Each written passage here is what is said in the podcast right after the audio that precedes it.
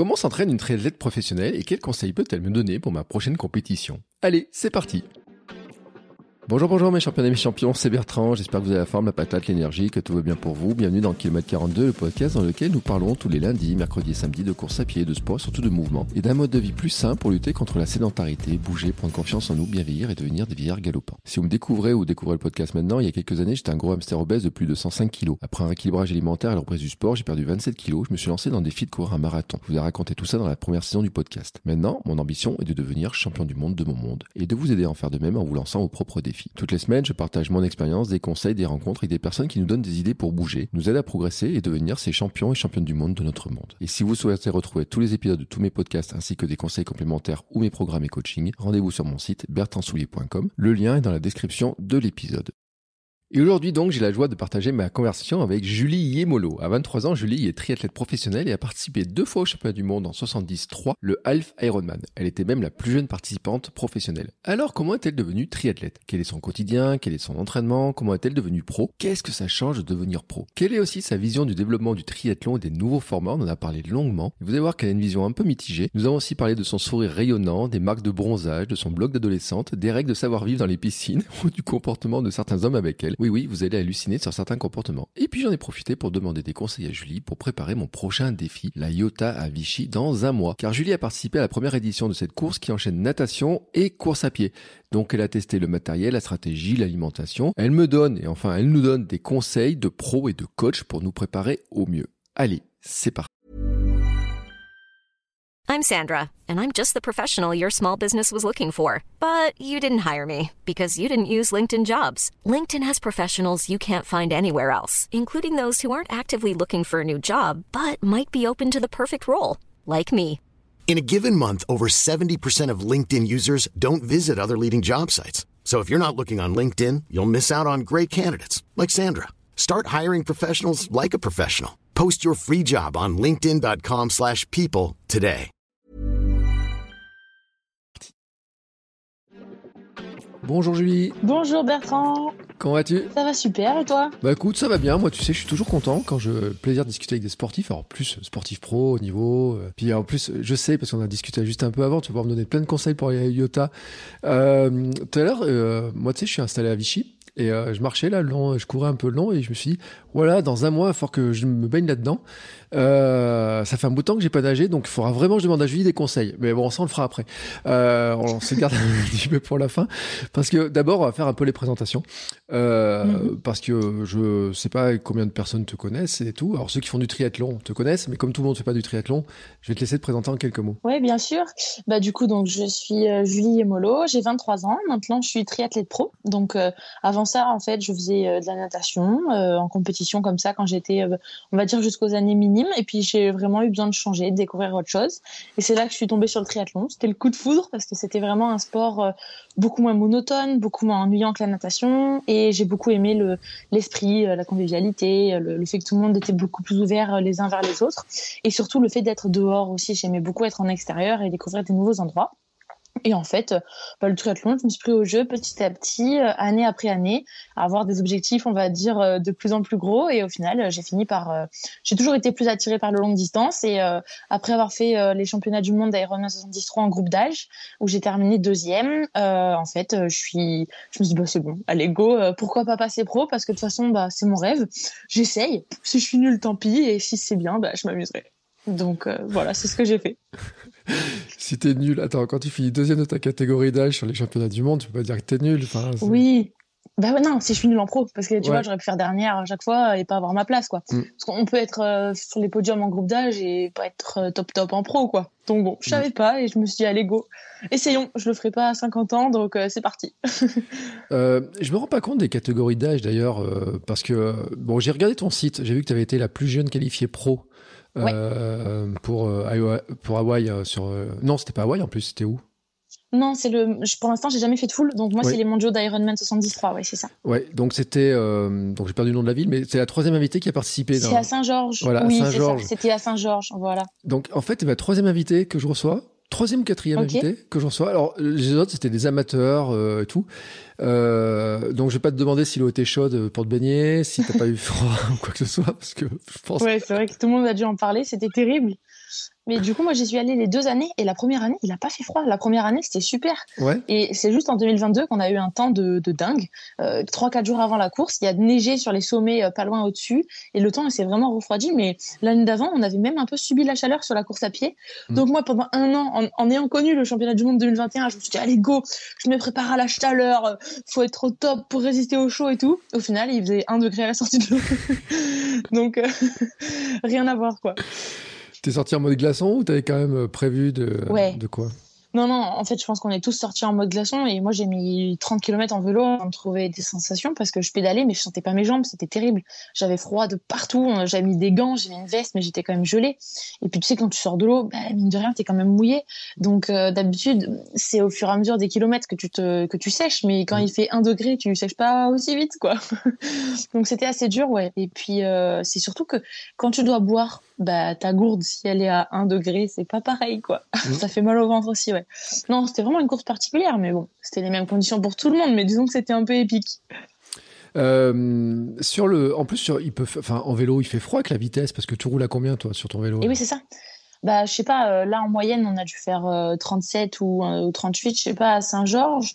Mais les premières, les premiers, les premiers kilomètres, en plus, ils étaient vraiment plats. Et ouais, comme tu dis, il y a de la vitesse, donc ça fait un, un ressenti qui est encore inférieur, quoi, par rapport à, bah, au frottement de l'air, quoi. Mm. Bon, bah écoute, euh, la troisième année, je sais pas quel temps il fera quand tu retourneras, mais euh, Ouais, bah je sais pas si je retournerai à Saint-Georges, en tout cas euh, peut-être parce qu'ils ont toujours eux un- une course qui est, qui est hors championnat du monde quoi au mois de Mhm. mai. Après euh, cette année du coup c'est en Finlande, donc est-ce qu'il fera plus chaud? On espère quand même. Non, mais là, après, t'es prévenu. Enfin, je veux dire, la Finlande, t'as quand même Ouais. des chances. Tu sais qu'il peut neiger. Alors, je dis pas qu'il va neiger toute l'année, mais même quand on voit certains dans des, Oui. qui font des courses de vélo, qui arrivent sur les Cap Nord, qui, donc, euh, qui montent aussi haut et tout, on voit qu'il fait froid quand même. Euh, T'as plus de chances de prévoir qu'il va faire froid quand même euh, qu'à- Saint-Georges, quoi. Bon. Oui oui, ça serait beaucoup moins choquant qu'il fasse froid en Finlande. Euh, donc, ma question de départ, en fait, c'était de dire c'est quoi les catégories d'âge? Parce que finalement, Ouais. devenu sur, pro à quel âge, toi?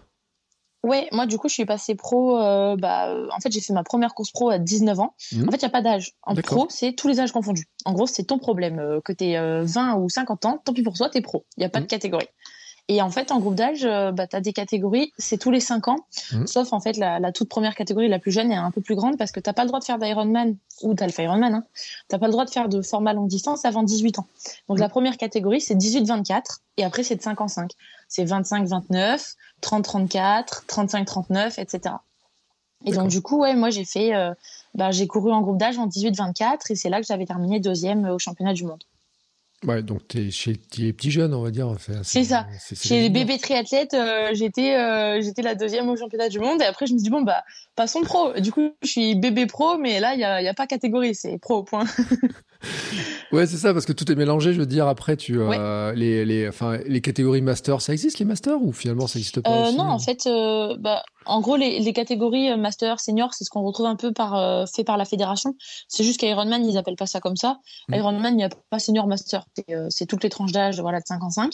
Mais dans les pros, non, il n'y a pas de, y a pas de distinction senior master, c'est pro, tout court. C'est lesquels les plus Donc, forts? C'est les, bébés ou c'est les, vieux? Et normalement, c'est pas trop les bébés. Hein. Alors après, là, maintenant, il y a, y a des jeunes, enfin des jeunes, tu vois, je pense à des, des gens qui ont mon âge, comme euh, Sam Ledlow, euh, Clément Mignon, c'est des mecs euh, qui sont quand même super forts, ils sont parmi les meilleurs mondiaux, alors qu'ils sont encore jeunes, mais normalement, c'est pas la tendance de base. Euh, tu regardes l'âge moyen de tous les champions du monde les dix dernières années, ils ont tous la trentaine passée. Et la moyenne d'âge en pro, là, les deux fois où moi j'y étais, tu vois, en étant la plus jeune, du coup, à 21 et à 22 ans, la moyenne d'âge, elle, est à- elle était à 32 ou 33 ans chez les femmes, par exemple. La moyenne. Ça veut dire qu'il y en a qui ont 40, quoi. Mais alors, tu vois, la question que je me posais, c'est est-ce que ça vient finalement de l'évolution de ce sport? Parce que toi, tu as commencé le triathlon, mais super jeune, alors qu'à une époque, le triathlon, euh, on en parlait relativement peu. Enfin, on commençait probablement aussi plus tardivement, après avoir euh, été plus longtemps dans d'autres sports. Enfin, peut-être, je me dis aussi, il y a peut-être euh, les. euh, parce que toi, finalement, tu as commencé le triathlon à quel âge? Moi, du coup, j'ai commencé à 14 ans. Et alors, en fait, c'est vrai que ça a l'air jeune comparé à des gens qui commencent à 30 ans ou quoi, mais comparé à des gens qui en font vraiment depuis tout petit, moi, j'ai commencé avec un gros retard. Mm. Alors, maintenant, à cet âge-là, ça se voit plus du tout, mais dans les années jeunes, moi, j'avais un retard phénoménal comparé à ceux qui en font depuis qu'ils sont, euh, tu vois, euh, euh, poussins, pupilles, depuis qu'ils ont 6 ou 7 ans. ils ont des aptitudes que t'as pas quand toi, tu commences en, étant déjà, on va dire, ado, parce qu'ils ont, ils apprennent des choses techniquement parlant, sans l'appréhension que t'as quand, mm. quand tu grandis un peu, tu sais, ils savent sur leur vélo, euh, tu vois, des trucs comme ça que, que toi, t'as as un frein, en fait. T'as pas vraiment envie de le faire parce que tu sais que tu vas te faire mal. Et eux, ils l'ont fait depuis tout petit et c'est inné, quoi. Donc, c'est vrai qu'il y, y, a des différences carrément. Mais je pense que oui, de toute façon, c'est l'avenir, comme tu dis, de, du sport. Parce que euh, les, c'était logique un petit peu qu'il n'y ait pas de gens euh, qui avaient une vingtaine d'années qui soient parmi les meilleurs mondiaux il y a, il y a quelques temps, mais forcément, bah, le, le, triathlon, comme tu dis, c'est plus connu, donc ça a suscité peut-être des vocations chez des plus jeunes qui ont commencé tôt et qui forcément arrivent à aller grappiller le, le haut niveau comme ça. Et je pense que c'est ça qui va faire un petit peu euh, progresser aussi le niveau du triathlon. Genre les jeunes qui ont une vingtaine d'années aujourd'hui, qui arrivent et qui sont euh, qui sont en train de concurrencer les, les meilleurs, et les gens les meilleurs mondiaux comme les Frodeno et tout qui approchent la quarantaine et qui veulent pas laisser leur place tu vois enfin mm. et qui ont aussi beaucoup plus d'expérience beaucoup plus de, de ouais d'expérience engrangée sur les dizaines de courses qu'ils ont fait. Et ils ont cet avantage là aussi de, de, de mieux se connaître et tout ça. Et il y a les nouveaux qui arrivent et qui essayent quoi. Donc je pense que ça va être euh, c'est ça qui va faire progresser le sport ouais parce que tu vois, moi j'ai revu le triathlon de Vichy Bellerive, j'étais assisté en spectateur. J'ai vu le départ des petits gamins, des, tout petits. Euh, en plus, c'est mignon parce que, euh, enfin, ils ont une distance qui est courte, etc. Puis alors, l'eau était froide hein, quand même, ils, gelaient les pauvres gamins. Euh, mais tu vois, ils partaient comme ça plus vite. Et puis après, il y a l'histoire du vélo, de la course, etc. Mais on en voit, enfin, ils sont euh, on voit qu'ils sont déjà en club, qu'ils sont plein d'entraînement, que euh, les, alors il y en a qui étaient là en mode découverte, j'ai envie de dire, même avec des vélos qui étaient euh, vraiment du, vélo classique. Mais il y en a, on aurait dit des petits pros et tout, avec les vélos mm. super, même profil et tout. Je me suis dit, oh, punaise, mais ces gamins, dans, quand ils vont arriver à ton âge, ils auront quoi, 14, 15 ans de, de triathlon derrière eux déjà en fait. Ouais, c'est ça. Bah, du coup, c'est à double tranchant. Soit ils en auront marre du triathlon parce qu'ils en auront un peu trop mm. fait en étant jeunes. C'est là qu'il faut pas trop pousser les enfants soit en fait bah, ils aimeront toujours autant et ils auront beaucoup d'expérience comme ça et ils seront super à l'aise et continueront de se faire plaisir. Mais je pense que c'est, comme tu dis là, qu'ils soient déjà encadrés dès cet âge-là et tout, c'est quelque chose aussi qui est mis en place depuis quelques années et qui commence à se voir vraiment dans, dans les clubs. Moi, j'ai passé le, le diplôme d'état, le DGEPS triathlon, donc pour être entraîneur. Et après, j'ai entraîné en club pendant deux ans avant là d'arrêter pour euh, vraiment mm. être 100% dédié à ma pratique perso, tu vois. Et en fait, euh, oui, de toute façon, c'est ce que la Fédé veut. La Fédération euh, française de triathlon, elle met en place les bracelets pour les petits triathlètes avec le niveau le blanc, le bleu, le rouge, le vert, le noir, le doré. Et en fait, c'est un peu comme on voit dans d'autres sports depuis des années, comme au ski avec les mm. étoiles, les, les, trucs comme ça. Et en fait, c'est pour encadrer la pratique des jeunes et ça leur donne aussi des repères, des motivations. Et il y a de plus en plus de courses qui sont ouvertes aux, aux petits aussi donc euh, c'est quelque chose qui, qui, développe, mais je pense que c'est cool parce que franchement, euh, bah, les enfants comme ça vaut mieux mille fois qu'ils soient en train de nager, rouler, courir plutôt qu'ils soient chez eux à rien faire euh, devant la télé. Donc c'est génial parce que ils vivent plein de trucs, tu vois, ils apprennent plein de mouvements, ils apprennent aussi bah, à se à se donner, à se à être ensemble. Enfin, il y a quand même un bon état d'esprit en triathlon, même si c'est pas un sport co. Et je trouve ça cool, c'est génial. Et puis il faut le dire, c'est une, une, fédération qui est très, euh, très dynamique aussi, qui, euh, qui fait. Alors, euh, par exemple, là, bon, on diffusera le 21 juin. Le, tout l'été, il y a des opérations avec les clubs, avec des opérations de, pour avoir des. Mais j'ai vu le tarif, j'ai dit, mais attends, pour 20 euros, tu peux t'entraîner tout l'été dans un club de triathlon. J'ai dit, mais c'est c'est quoi cette histoire et tout? Il y a des stages un peu à droite à gauche, il y a plein de découvertes, etc.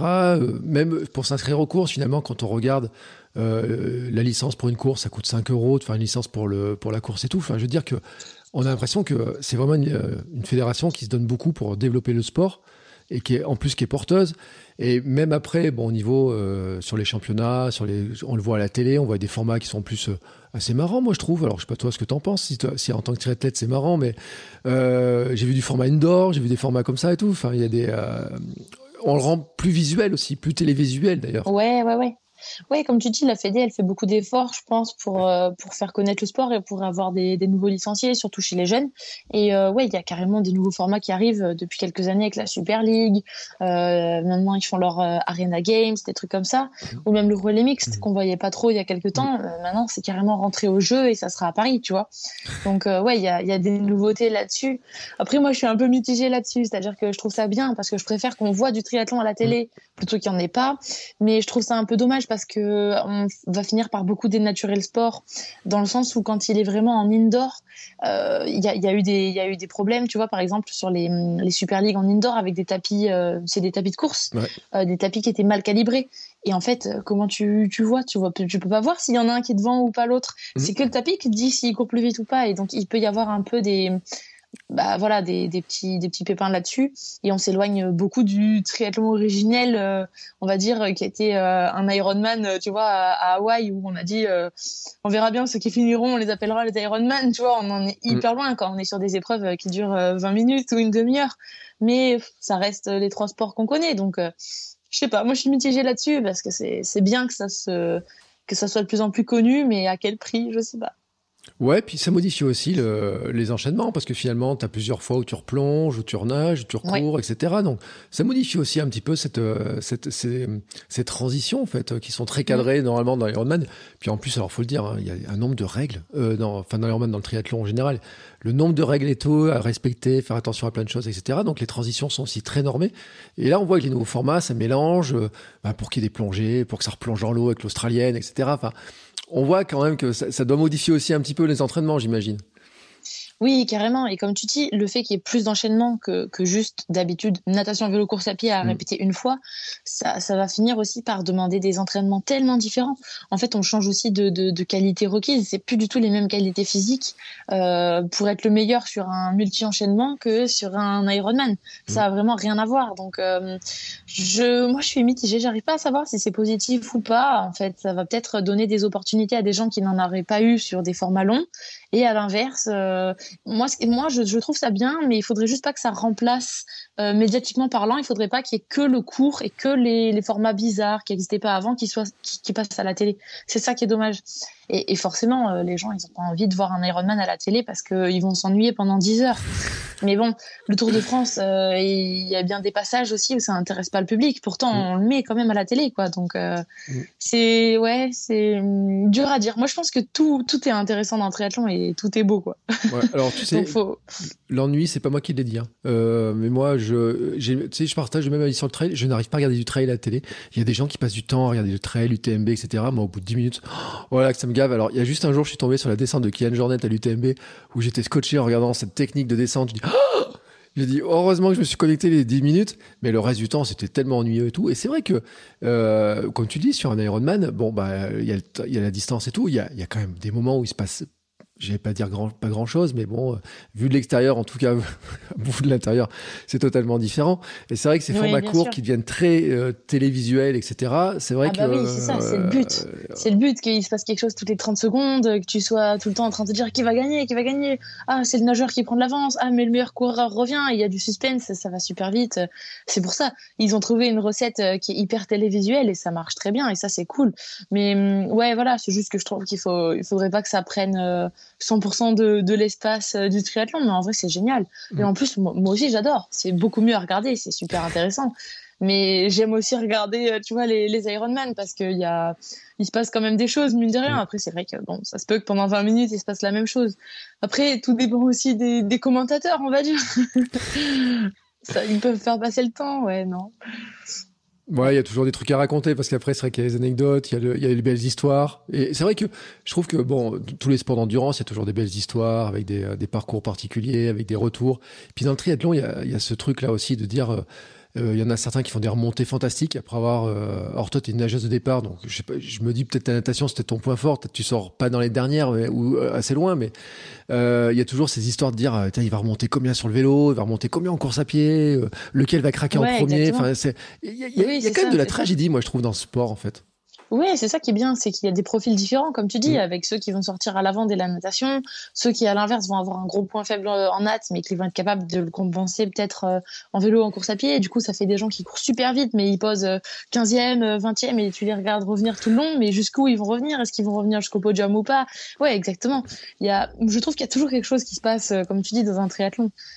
Donc euh, ouais, c'est enfin moi ça me passionne. Après c'est aussi pour ça que c'est que c'est mon sport hein, bien sûr, mais euh, non, moi je trouve ça génial que ça soit ouvert euh, de plus en plus aux jeunes, qu'il y ait des nouveaux formats beaucoup plus télévisuels parce que ça permet aussi de faire connaître le sport. Mm. Donc c'est bien. le, ton, ton, format, toi, de prédilection, parce que finalement, on a parlé de l'Ironman, on a parlé du 73 sur lequel tu étais au chemin du monde. C'est quoi ton format de prédilection, toi? Bah, du coup, moi, mon format préféré maintenant, c'est le format euh, Alpha Ironman, donc euh, Ironman 73. Mais cette année, je vais faire mon premier Ironman, donc mon premier full. Mmh. Et euh, on verra. Peut-être que du coup, je, je changerai de, de, format préféré d'ici quelques années. En tout cas, je vais m'essayer à cette distance que je connais pas encore cette année. Et oui, sinon, mon, format préféré, c'est pour l'instant le, le format Alpha. C'est quand que tu t'essayes au format long? Et bah du coup ça reste encore à définir. Je sais pas si je tente euh, de faire un premier full avant les championnats du monde à Lati, qui sont le 26 août, ou si je fais ça plutôt euh, à la suite des, mondiaux, donc euh, entre septembre et octobre. C'est à définir. Je, je, réfléchis encore avec mon entraîneur, mais en tout cas j'ai vraiment envie de faire ça. c'est vu de l'extérieur. Enfin, c'est que pour, pour toi, ça change, j'imagine, beaucoup de choses dans la préparation quand même. De, parce que bon, on double les distances. Euh, ouais, ouais, ouais. Est-ce qu'on double les entraînements pour autant? Alors non, on va pas doubler les entraînements euh, tout simplement, mais c'est qu'il y aura plus de, de sorties longues. Par exemple, mm. euh, bah, si moi pour mes 73, je fais, je sais pas moi, une sortie vraiment longue par semaine, bah, peut-être que pour préparer mon Ironman, je vais en faire deux. Mais je vais pas doubler tous les kilométrages. Je vais pas nager deux fois plus, par exemple. Ça, ça va être quasiment la même chose. Surtout pour moi, où la natation, ça reste pas non plus le, le sport où j'ai besoin de développer énormément. Surtout pour mon premier Ironman je vais pas jouer grand chose en natation. Entre une natation où je vais juste nager, on va dire, facile, et où je vais me donner à fond, euh, je vais gagner, je sais pas, 3-4 euh, minutes. Euh, c'est pas là que c'est important sur mon premier mm. full. Et à l'inverse, sur la course à pied, il va aussi falloir faire beaucoup plus de volume, mais je vais pas doubler non plus parce que franchement, doubler les volumes d'entraînement, c'est super risqué, c'est dangereux pour le, pour le corps. Enfin, je peux pas juste doubler tout simplement parce que la course sera deux fois plus longue. C'est juste qu'il y aura plus d'entraînement, ouais, endurance, tu vois, moins de moins de seuil euh, et, euh, et, plus travailler voilà la, la résistance, l'endurance musculaire. Faire euh, par exemple des sorties course à pied en footing où je cherche à faire beaucoup de montées pour mmh. vraiment aller chercher au niveau musculaire bah, de la fatigue. À l'inverse, faire des descentes pour aller chercher un peu de la, de la, destruction de fibres, des trucs comme ça. Mais mais pas doublé, non, ça fait beaucoup. ouais, surtout qu'en plus, euh, en triathlon, vous n'êtes pas réputé pour, étant des, euh, pour avoir des petits volumes d'entraînement, vous êtes même réputé pour avoir inventé la journée de repos qui n'a pas de repos. Euh... Oui, c'est ça, il n'y a pas de journée de repos, ouais, exactement. je n'en ai pas. et ouais, non, c'est vrai. Après, euh, ça dépend des périodes, hein, mais en fait, on va dire que c'est plutôt la fréquence d'entraînement qui reste la même toute l'année mm. et les volumes qui varient. Du genre, moi, je vais quasiment toute l'année, je vais nager cinq fois, rouler 6 et courir 6. Il y a des fois où quand je vais courir 6 fois, ça va faire euh, peut-être que 50 km. Et à l'inverse, euh, je vais courir euh, des fois 100 km sur la semaine. Donc mm. ça, ça peut. Après, je vais, je vais rajouter aussi quelques fois en période d'entraînement des, des, séances et tout. Mais ouais, ça, ça dépend en fait. Si je suis en période plutôt tranquille à la maison, si je suis en stage, ça évolue selon les, les périodes. Et là, tu es en période comment là? Là, je suis en période à la maison, mais je pars bientôt en stage. Et justement, je serai en stage avant euh, l'IOTA. Donc, mm. j'aurais déjà fait pas mal de volume euh, pour l'IOTA. Et ça, c'est un de mes conseils euh, pour, pour se préparer pour l'IOTA, c'est d'avoir le volume nécessaire. Parce que mm. je cumule quand même sur la l'IOTA XP 40 km. Mm. Et même sur la plus petite, hein, soi-disant petite, t'as quand même 20 km. Donc, euh, c'est ça ma, mon conseil, c'est d'avoir la, caisse parce que sinon, musculairement, ça, ça finit par péter euh, vers la quatrième ou cinquième manche. non, mais en fait, je te posais aussi la question, c'était pour essayer de deviner, parce que j'ai vu ton jeu concours là pour gagner des baskets là, sur ton compte Instagram. Et je me disais, mais alors attends, quel volume elle a de quel, volume Du coup, dans la vidéo, ouais, dans la vidéo, j'ai annoncé cette semaine, je vais en faire entre 60 et 70. Ouais. Comme ça ça donnait une bonne fourchette quand même. ouais, puis tu sais, en fait, j'ai essayé d'aller sur Strava. Je me suis dit, tiens, je vais, aller, je vais regarder sur Strava, voir si j'ai une idée en faisant des calculs. Et là, sur Strava, je vois, bien rien depuis un mois. Je dis, mais attends, c'est. ouais. ouais, en fait, Strava, je mets plus rien parce que j'avais. Enfin, en fait, j'ai pas un, grand intérêt personnel pour Strava. Et avant, mm. je, mettais tout, tu vois, c'était une synchronisation automatique. Mm. Et en fait, j'ai arrêté parce qu'il y a des gens qui euh, me suivaient sur mes footings.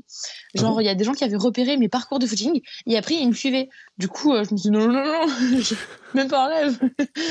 Foutez-moi la paix. Donc, euh, j'ai enlevé Strava au début par rapport à ça. Et j'avais aussi repéré des gens qui copiaient mes entraînements. Du genre, euh, je sais pas, moi, je faisais une série euh, de sur piste de VMA euh, le mardi. Et mhm. une heure après, il y a une personne qui faisait exactement la même série. Et ma, pareil pour ma série de home trainer et des trucs. Je me dis, non, mais ça va. Et oh, si vous voulez un coach, vous en prenez un. c'est pour ça que j'ai pas ce travail, ouais. Mm. Non, puis on aurait pu se dire presque. Enfin, moi, c'est une question que je me poserais, tu vois, si j'étais pro, tu sais, pour gagner des courses ou quoi que ce soit, d'aller espionner un peu ce qui se passe chez les autres, etc. En ouais, les cyclistes, ils partagent beaucoup les choses, mais euh, il y a d'autres sports, j'ai l'impression qu'ils le font trop, pas. Non, non, non. Là, si tu cherches, euh, je sais pas moi, toutes mes concurrentes en triathlon, si tu cherches à savoir comment elles s'entraînent, tu trouveras rien sur Strava.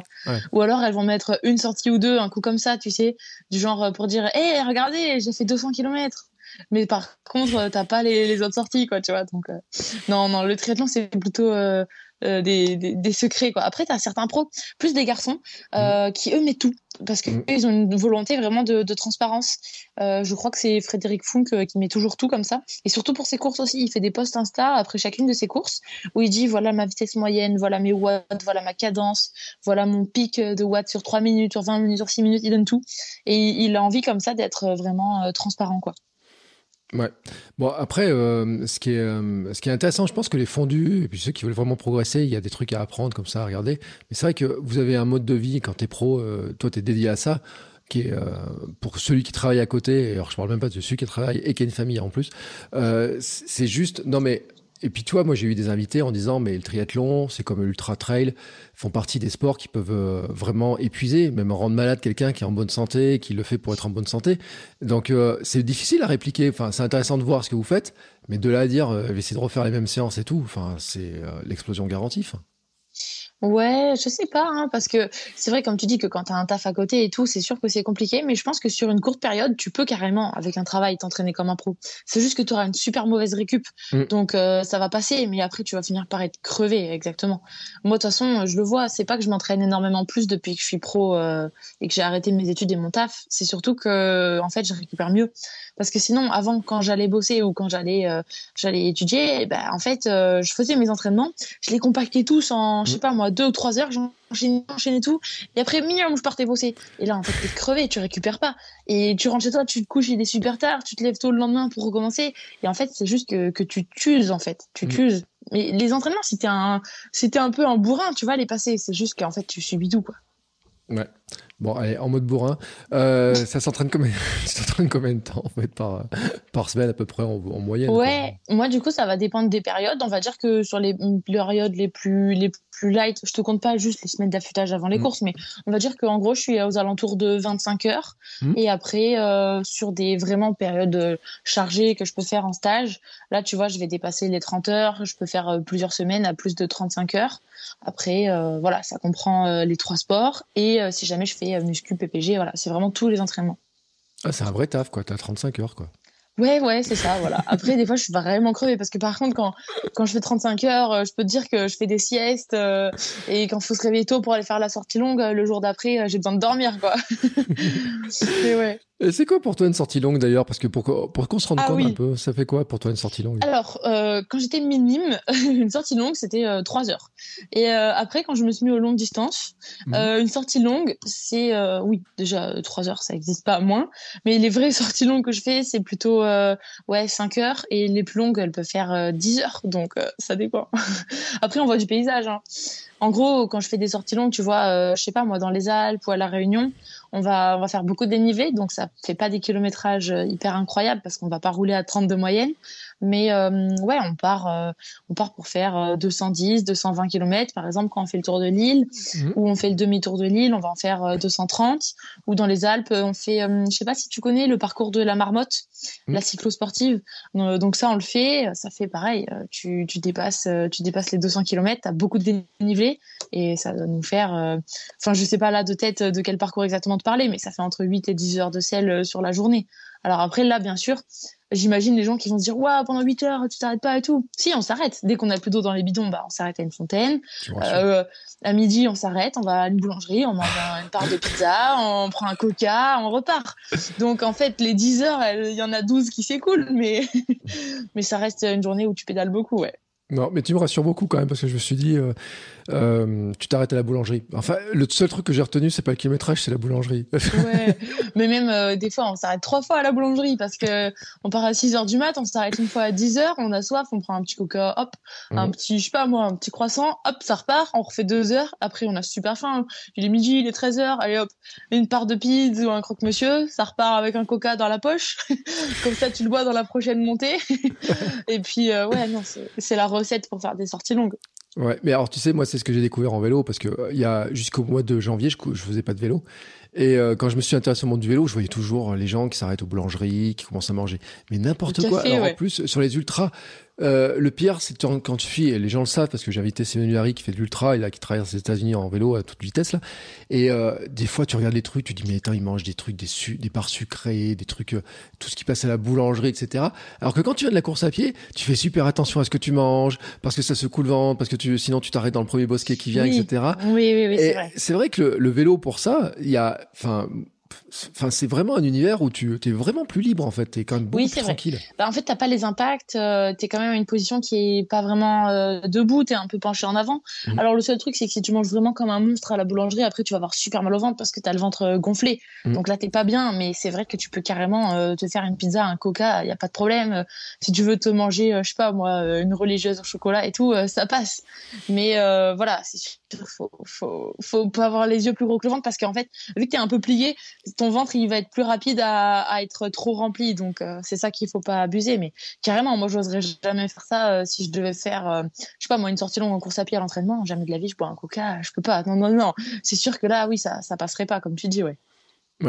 Euh, une sortie longue en course à pied, ça, ça te fait quoi? Parce que finalement, pour préparer ces distances-là, il faut quand même que tu cours des, des, sorties longues aussi en course à pied. Ouais, ouais, ouais. Bah alors pour l'instant, ma plus longue sortie en course à pied, c'est 30 km. Euh, c'est déjà bon, franchement. Après, voilà, j'ai jamais fait de, marathon. Après, sinon, voilà, les sorties longues, ça va être, euh, on va dire, euh, euh, les trucs qui vont s'approcher du semi, tu vois. Enfin, après, oui, je peux faire un footing, un footing ou une séance où il y a un peu d'allure et tout, ça va être du, du, du 15 km, mais on va dire qu'une sortie longue, c'est 19, 20, 21 km, quoi, ce qui est, ce qui s'approche du semi. Après, je préfère faire le semi parce que psychologiquement, tu te dis, hop, j'ai fait un semi. Quand tu rentres à la maison avec 20 et demi, euh, souvent tu rallonges. ah, tu fais ça toi aussi? Un peu. Pas toujours. Enfin, mais juste pour le semi, ouais, parce qu'il y a un petit truc psychologique. Mais après, maintenant, j'en suis. Avant, oui, je rallongeais, tu vois, euh, toujours au, au, petit truc supérieur, euh, genre au dixième de kilomètre supérieur. Bon, maintenant, non. Si je rentre à la maison avec 9-9, m'en fous, je fais 9-9. Mais. Ça va plaire à certains parce qu'il y a une grande lutte sur Instagram entre ceux qui arrondissent, ceux qui n'arrondissent pas. J'ai même fait une vidéo un jour, un réel, où je faisais euh, croire que j'arrondissais volontairement, alors que maintenant, en fait, je n'arrondis jamais parce que moi, je cours tous les jours. Donc, si je me mettais à arrondir tous les jours pour mon truc, etc., pour mes comptes. hier, je me suis rendu compte, j'avais couru 22 km 99 sur la semaine. Ce qui est une toute petite semaine, c'était ma semaine de récup, mais j'ai fait 316 km de vélo. Donc, je me suis dit l'un dans l'autre, tu vois, sur les temps de sel, sur la temps de course, etc. mais je me suis dit, t'es quand même couillon de pas avoir arrondi ton histoire. Mais... Ouais, mais en fait, c'est une lutte sans fin.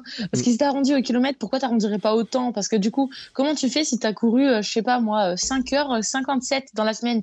Du coup, bah, tu rajoutes 3 minutes. Mais vu que t'as rajouté 3 minutes, bah là, du coup, t'as couru, euh, je sais pas, moi, je dis un truc, un kilomètre, virgule 5. Et du coup, bah merde, tu rajoutes un 100 mètres. Mais là, du coup, bah, t'as rajouté euh, deux minutes, machin. C'est relou, donc euh, tu t'arrêtes jamais. Donc, euh, non, je pense faut pas psychoter là-dessus. Par contre, ça peut m'arriver de faire ça la dernière semaine du mois de décembre, parce que je fais mon kilométrage sur l'année. Là, je suis un peu plus psychologiquement faible. Ah, ah ouais, donc tu te mets un objectif sur l'année, en fait? Non, non, je, je m'en fous. En fait, je l'ouvre juste la dernière semaine, et je, si, admettons, je sais pas moi, j'ai fait euh, euh, 1590. Généralement, c'est trop con, vas-y, rajoute 10 km. Après, euh, si j'en avais fait 1510, euh, Je rajoute pas 90. Hein. c'est juste au cas où, quoi, tu vois, pour arrondir euh, un petit peu. Ouais, mais alors, euh, tu vois, alors, je vais te dire, euh, en décembre de l'an dernier, quand tu as ouvert ton compte, ça a représenté combien de kilomètres à peu près sur ton année pour qu'on se rende compte de ce que ça. Oh, alors là, de tête, je saurais même plus te dire. Euh, parce que je suis, je suis pas une si grande psychopathe des chiffres. Ah ouais, je sais que je fais des posts en plus euh, chaque année sur Insta où je dis mon kilométrage, mais là de tête, je l'ai même pas. Bon, tu sais quoi, on le retrouvera parce que je mettrai ton compte, euh, l'adresse de ton compte, donc ça va se retrouver relativement facilement. En plus, j'aime bien compter le dénivelé. je compte le nombre de fois que j'ai fait l'Everest, mais ah aucune idée là de tête. Ouais, j'aime bien. Euh, bah, je sais pas, je compte en, je en nombre d'Everest, comme j'ai fait d'Everest la semaine dernière pour, euh, pour calculer mon, mon, ah. histoire. Euh, non, mais après, c'est un bon mode de calcul. T'as raison, en fait, finalement. Combien on a fait de fois d'Everest Combien de fois on fait le tour, de la, tour du monde, etc. Ouais, c'est euh, ça. À quelle vitesse on le fait? Parce que bon, euh, moi, j'ai vu tes records. Alors, en fait, j'ai vu un de tes sites où il y avait les, records qui étaient marqués. Ah ça va vite, hein, quand même. Hein. Je sais pas si c'est à jour. Hein. Non, mais je pense qu'il n'est pas à jour parce que ça s'arrêtait en qualification pour 2021, peut-être 2022. Euh, même, les, même les trucs, à un moment donné, je me suis trouvé, je me suis dit, je vais tomber sur des stats, etc. Et puis je tombe sur un site, mais en fait, ton dernière performance c'était 2021, août 2021. Je dis, mais qu'est-ce qui Ah ouais, passé en fait, as dû trouver. J'ai, en fait, j'ai deux sites. Avant, j'avais un tout premier site internet mm. où c'était un peu un genre de blog où j'écrivais un compte rendu après chaque compète, mm. mais vraiment depuis mes débuts en triathlon. Donc, si tu vas sur les archives de ce site-là, c'est le site Online Tree. En fait, si tu vas là-dessus, j'écrivais mes comptes rendus de course depuis que je suis minime. Donc, euh, dès que j'ai commencé le triathlon à 14 ans, je faisais des récits de course et ils y sont tous tous, tous, tous. Mais j'ai arrêté par contre, euh, voilà, en 2021 ou un truc dans le genre. Mm. Et après, j'ai fait un autre site là plus récemment euh, où j'ai remis, par exemple, tous mes résultats depuis que j'ai commencé le tri et des photos plus récentes. Mais du coup, voilà, il y a deux sites un peu, un peu, bah, qui ont le même nom, quoi. Hein. Mm. deux, de mes sites et il y en a un, c'est un peu un, un, ancien blog laissé à l'abandon et l'autre, il est, il est plus à jour. Non, mais je trouve ça cool. En plus, euh, j'ai trouvé une anecdote qui m'avait fait marrer. Euh, c'est euh, j'aime écouter de la musique en courant ou lorsque je roule seul. J'adore bronzer. J'essaie toujours de bronzer encore plus. toujours d'actualité, ça? Ah oui. ah oui, tellement. Tu vois, ce, midi, j'ai nagé dehors juste pour bronzer. ah oui, ça, c'est. Je sais pas pourquoi. C'est, ça me passionne d'être le plus bronzé possible l'été. Et pour ça, j'ai la meilleure technique du monde, c'est-à-dire qu'il faut nager dehors à mmh. midi. Mm. Voilà. Nager dehors à 17h, ça sert à rien. Nager dehors à 8h du mat, ça sert à rien non plus. Il faut nager entre midi et 14h dehors euh, toute l'année si possible. Sinon, de mai à septembre, c'est la technique du bronzage. oui, mais alors, tu vois, moi qui vois, je te vois en vidéo parce que les gens t'écoutent, mais ils te verront pas. Mais moi qui vois, euh, qui te vois comme ça, j'ai pas l'impression que tu des traces de bronzage comme moi j'ai des traces dégueulasses à cause de trucs de course, etc. Tu vois, et toi, j'ai pas l'impression que tu ces traces-là. Mmh, ça dépend en fait. Si je, si par exemple là, tu vois, je vais, je travaille mon bronzage là tout le mois de juin parce que je suis chez moi que je peux nager dehors.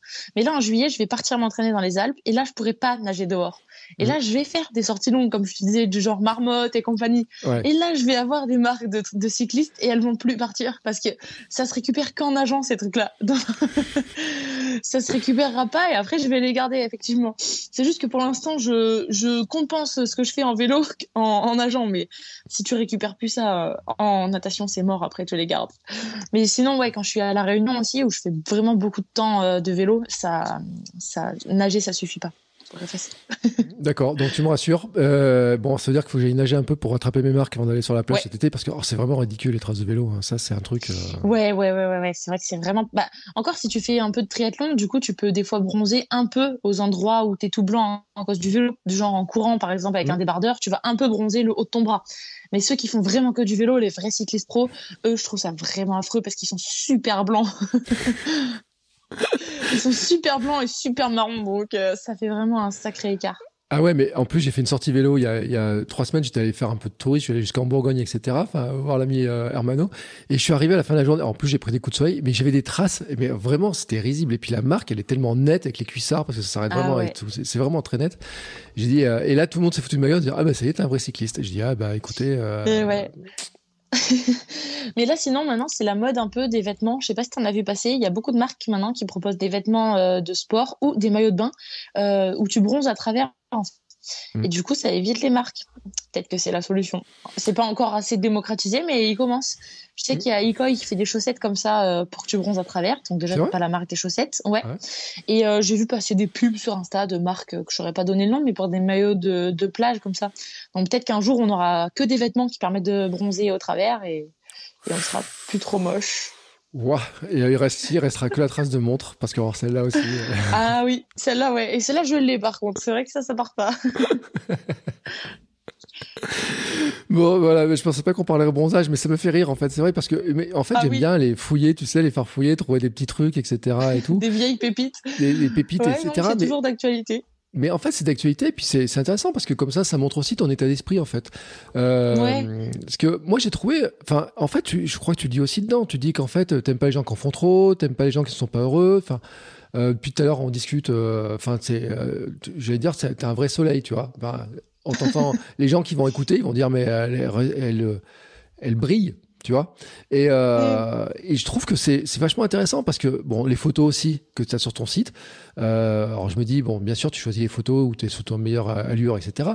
Mais tu sais, des fois, on voit des photos avec les gens, et surtout en triathlon, en fait, on voit des arrivées qui sont, des gens qui sont vraiment dans un état, mais catastrophique, avec pas bien, etc. Y compris au plus haut niveau. Hein, je pense aux, frères mm qui se mettent dans des états euh, incroyables.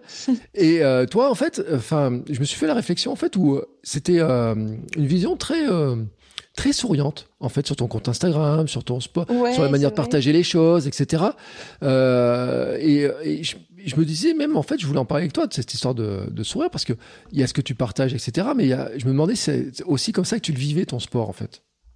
Ouais, bah en fait c'est comme ça que je vis la vie plutôt de manière générale. Je pense mm. même que je souris moins en sport que dans la vie de tous les jours parce qu'au final c'est quand même dur. Enfin, mm. franchement, tu vas pas me voir non plus sourire quand je fais une séance de PMA en vélo, quoi. Là, faut pas.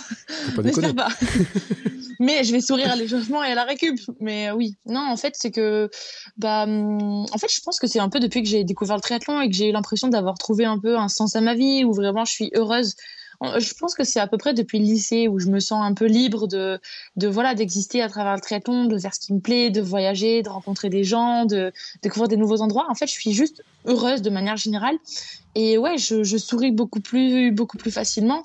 Et en fait, pour moi, c'est, c'est naturel de, de sourire parce que j'ai aussi l'impression que quand je suis comme ça, quand je suis euh, joyeuse, quand je suis souriante, quand je suis contente, euh, bah, les gens le ressentent et les gens sont mieux aussi. Du coup, moi, je suis bien je le montre aux gens et en plus ils ont l'air contents de ça et, si je peux apporter un peu de bonheur à tout le monde c'est encore plus agréable. Tu vois enfin c'est un genre de d'échange tu vois c'est mmh. moi dans tous les cas là tu m'aurais rien dit j'aurais quand même souri et tu me le dis bah je me dis bah c'est cool. Alors si, si les gens ils peuvent l'entendre un peu en écoutant le podcast ou si toi tu le vois avec la vidéo bah c'est toujours ça que j'ai apporté euh, autour de moi et ça fait plaisir. Et mmh, ouais c'est une manière générale que j'ai de, de vivre on va dire. Et euh, ouais j'aime euh, bah j'aime ça parce que je trouve ça triste les gens qui sourient pas c'est qu'ils sont malheureux alors. Donc euh, j'aime pas trop ça. Non mais en plus tu sais que euh, enfin dans le trail en tout cas on a des cas de alors notamment chez les femmes alors chez les hommes peut-être un peu moins mais chez les femmes de quelques coureuses euh, qui font partie des meilleures mondiales qui sont qui sont réputées pour leur sourire tu vois. J'en avais parlé avec mm. Sissi Cusso aussi qui fait partie des meilleures françaises en trail. On avait parlé avec enfin il y a, y a le cas de la coureuse américaine dont j'ai perdu le nom mais qui est la, la grande star du, du trail et qui a toujours le sourire tu sais, qui partage ça, etc. Et même j'avais lu des articles en disant, bah, ça fait aussi partie finalement, parce qu'on sait que l'ultra trail c'est dur, on sait que le, euh, bien sûr que les séances euh, d'entraînement et les courses en, triathlon c'est dur, c'est long et tout. Même si toi tu fais plus vite que nous, euh, bon voilà, c'est une question de vitesse. Mais on le sait qu'il y a de la difficulté et tout mais que c'est aussi une manière d'aborder en fait. C'est-à-dire que ouais, ça. que ça joue bah peut-être psychologiquement sur toi et après je me demandais si ça pouvait jouer aussi sur les adversaires. Oh, les adversaires, je pense pas. Parce que par contre, le jour de la course, je souris pas trop. Mm. Euh, je pense pas. Mais euh, moi, je pense que, comme tu dis, en fait, c'est vrai que c'est des sports qui sont durs. Moi, je j'ai pas d'expérience en trail, mais le, le, triathlon de distance, ça va être quand même assez similaire dans le sens mm. où on s'enquille des dénivelés, enfin des, des kilométrages, des volumes horaires qui sont quand même assez importants à l'entraînement. Et euh, le, bah, la course, c'est pas facile non plus, même si on s'entraîne beaucoup. Et je pense qu'en fait, c'est un peu un, un état d'esprit. C'est-à-dire que, bah, en fait, on l'a tous voulu de faire du triathlon. Personne n'est obligé de faire du triathlon. Donc, euh, à partir du moment où on fait ce qu'on veut, qu'on l'a voulu et que c'est ce qu'on aime, je vois pas pourquoi on sourirait pas, en fait. Parce que moi, je suis là où j'ai envie d'être. Euh, je fais ce que j'ai envie de faire de ma vie. Si aujourd'hui je, rien n'existe dans ma vie et que j'ai le choix, bah, je vais choisir la vie que j'ai maintenant. Donc, il n'y a pas de raison de ne pas, de pas être heureux. Et je pense que c'est le cas de tout le monde. Et si les gens, en final, ils sont pas heureux dans ce qu'ils font, bah alors c'est qu'il faut changer. Il faut changer, il faut trouver un truc dans lequel ils auront envie de sourire, tu vois. Mais je me mmh. dis, on l'a voulu, c'est notre passion, c'est notre rêve, c'est ce qui nous fait vibrer. Du coup, en fait, on devrait tous sourire, on devrait tous être contents. Et euh, c'est génial, si ces filles-là, au trail, euh, elles ont le sourire, c'est qu'elles sont à leur place, c'est qu'elles sont là où elles ont envie d'être, c'est qu'elles vivent euh, la vie qui, qui les fait rêver. Donc c'est formidable. Ouais, donc j'ai retrouvé le nom de l'américaine, c'est Courtney Walter, bien sûr. Ah oui, euh, qui, est, qui, est, réputée. Et d'ailleurs, c'est marrant parce qu'il y a eu des articles en faisant des recherches et Courtney disent est-ce qu'il faut la réduire qu'à son sourire? Et bien sûr que non, parce qu'un jour, de toute façon, elle bat les hommes sur des, certaines courses. Euh, ou alors, en tout cas, elle arrive dans les toutes meilleures. Mais c'est vrai que ça, c'est un truc en plus d'ailleurs. Euh, je sais pas en triathlon si vos écarts entre hommes et femmes sont, sont très importants sur les performances. Euh, oui, quand même je pense pas que ça soit euh, comme un trail. Après, c'est sûr, tu prends la meilleure mondiale, Danielle Arrive, par exemple, quand elle vient faire le triathlon de l'Alpe d'Huez, euh, bah, elle va battre tous les mecs euh, sauf 7. Tu vois, genre, elle va finir huitième. Après, tu mets Danielle Arrive face aux meilleurs triathlètes mondiaux, bah, là, non, par contre, ils vont lui mettre une demi-heure. Donc, mm. euh, c'est relatif. Bien sûr que les meilleures femmes euh, sont plus fortes que beaucoup d'amateurs. Mais si tu compares à niveau égal euh, les deux meilleurs mondiaux, il y a quand même un écart qui reste assez important. On va dire qu'en gros, pour vraiment schématiser, sur un format half, c'est 30 minutes. Et sur un format full, c'est presque une heure. Donc, ça reste quand même. Enfin, les, hommes n'ont pas de souci à se faire de, de se faire battre par les femmes. C'est mm. pas non, on n'en est pas là. C'est trop court. Mais ouais, c'est ça, c'était pas encore assez long. Ou, peut-être parce qu'au final, il y a quand même, euh, je sais pas, en triathlon, on a deux sports portés, tu vois. Mm. Natation, vélo, il n'y a pas d'impact. Il y a les impacts qu'à partir de la course à pied. Et c'est un marathon, donc euh, peut-être que si on invente le double Ironman, il y aura moins d'écart, je sais pas. et, tu sais, et en fait, ça existe le double Ironman parce que j'ai même croisé des gens qui ont fait du triple Ironman. Oui, mais il n'y a jamais eu des pros là-dessus, donc on peut pas trop comparer euh, homme-femme à niveau égal, ce mm. que ça vaudrait, quoi. Parce que c'est vrai que les femmes, c'est sur les ultra distances, mais vraiment les grandes, grandes distances où on se rend compte que plus ça s'allonge et plus, en fait, elles, elles viennent euh, chatouiller, voire gagner certaines courses. ce, mhm. qui est, euh, ce qui pose beaucoup de cas sur les études. Hein. Il y a des, des, chercheurs qui font des études, etc. Euh, j'aurais un invité, normalement, on aurait déjà dû faire l'épisode, on l'a pas fait, mais où il y a vraiment des études qui sont faites justement pour essayer de comprendre ça, pour qu'est-ce qui explique ce truc, ce phénomène-là, comment ça peut s'expliquer et tout. C'est vraiment très intéressant. Hein. Ouais, bah c'est intéressant. Au final, j'ai l'impression que c'est un peu euh, un, un, sujet euh, récent de d'essayer de comprendre parce qu'en fait, pendant des années, on s'est dit, la femme, c'est comme l'homme, c'est pareil, machin, le sport, la physio, c'est comme ça. Et là, d'un coup, ils sont en train de se dire, ah, mais il y a des différences. Bah oui, il y a des différences. mais du coup, il y a des années de retard, j'ai l'impression, dans la recherche là-dessus. Et euh, bah, je pense qu'on va découvrir des choses qu'on ignore depuis, mm. enfin, des, années. Après, on va pas découvrir euh, des, trucs de fou, mais euh, on, a déjà des pistes. Mais par exemple, moi, j'avais vu sur la natation en eau libre, où ils expliquaient comment les femmes peuvent réussir à être si proches des hommes. Et bah, en natation, ils expliquer ça par rapport au fait que forcément les femmes ont un peu plus de masse grasse que les hommes et donc en fait elles flottent mieux, par exemple. Mmh. Euh, mais bon, là sur la course à pied, sur de, de l'ultra, c'est pas ça qui, qui explique. Après, ça pourrait peut-être expliquer qu'elles ont un petit peu plus de réserve euh, énergétique, on va dire, euh, par rapport à un peu plus de graisse que mmh. les hommes. Je sais pas.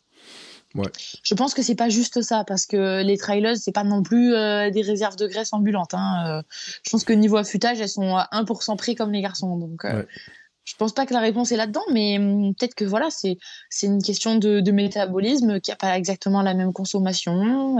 je sais pas. il y a des approches psychologiques aussi qui sont intéressantes que moi je, je constate à mon niveau sur les courses c'est euh, le côté où les hommes ils partent à fond, à fond, à fond, à fond, et où certaines femmes partent. Et je sais pas si en, gestion, triathlon, et en une gestion qui est plus linéaire, mais qui, est, qui, est, beaucoup plus. Euh... Or moi, je sais qu'en triathlon, j'ai un dicton personnel qui est de dire quand une femme te double, n'essaie jamais de la suivre, parce que c'est impossible, parce que la vitesse est toujours très régulière, etc. Et c'est vrai que c'est pas la même gestion. Et on le voit d'ailleurs dans, dans, certaines courses, chez les, y compris chez les pros et tout. Alors je sais pas si c'est le cas en triathlon, mais on voit cette gestion-là où on a l'impression qu'il y a des accélérations qui sont plus fortes chez les hommes, où ça part un peu n'importe comment, et puis on se dit euh, comment je vais finir.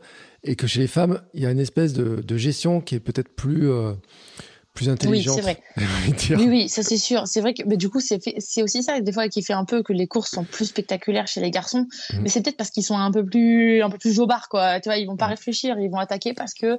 Mais moi, je me demande si ça, c'est juste parce que c'est des garçons et qui réfléchissent pas pareil que les filles, ou si c'est pas aussi un peu parce qu'il n'y a pas la même densité chez les hommes que chez les femmes. Mhm. C'est-à-dire que chez les hommes, je pense que au moment du départ, des fois en pro, ils sont 30 à pouvoir prétendre à la victoire. Genre, il y en a 30 qui peuvent gagner, quoi. Et du coup, bah, s'ils tentent pas, qu'est-ce qu'ils gagneront jamais, en fait. Donc, peut-être mm. que c'est ça qui les pousse aussi à être plus offensifs, à moins calculer et à plus euh, tenter le tout pour le tout, parce que de toute façon, ils sont 30 à pouvoir prétendre à la victoire. Donc, euh, tu tentes rien, tu n'as aucune chance. Donc, ça doit être un mix des deux, en fait. Du fait que, de manière générale, le, le, le, mec va peut-être moins réfléchir à, à, gérer que la fille, et peut-être aussi les, les, les les et les dynamiques de course qui les obligent parfois à courir euh, plus plus offensivement quoi. Mais mm. en tout cas, ce que tu me dis là, ça me fait rire ta phrase là sur euh, si une femme de double n'essaie pas de la suivre. Ça, ça me fait presque plaisir parce que des fois, oh, j'ai l'impression qu'en sport, on n'est pas sorti de l'auberge parce que moi, rien que quand je vais nager, tu vois, à la piscine, euh, je nage en public et le nombre de gars qui acceptent juste pas que je les double parce que je suis une fille, je de leur dire mais franchement, mais laissez tomber, vous avez rien compris. Il y en a vraiment, je les double, tu vois, et là d'un coup ils voient que je suis une fille sous l'eau avec mon maillot et là d'un coup ils accélèrent. Alors là, ils sont capables de faire le sprint de leur vie. Euh, et voilà quoi. Et j'ai envie de leur dire, mon Dieu. J'ai de la peine pour je peux tenir à cette vitesse-là. Oui, c'est ça.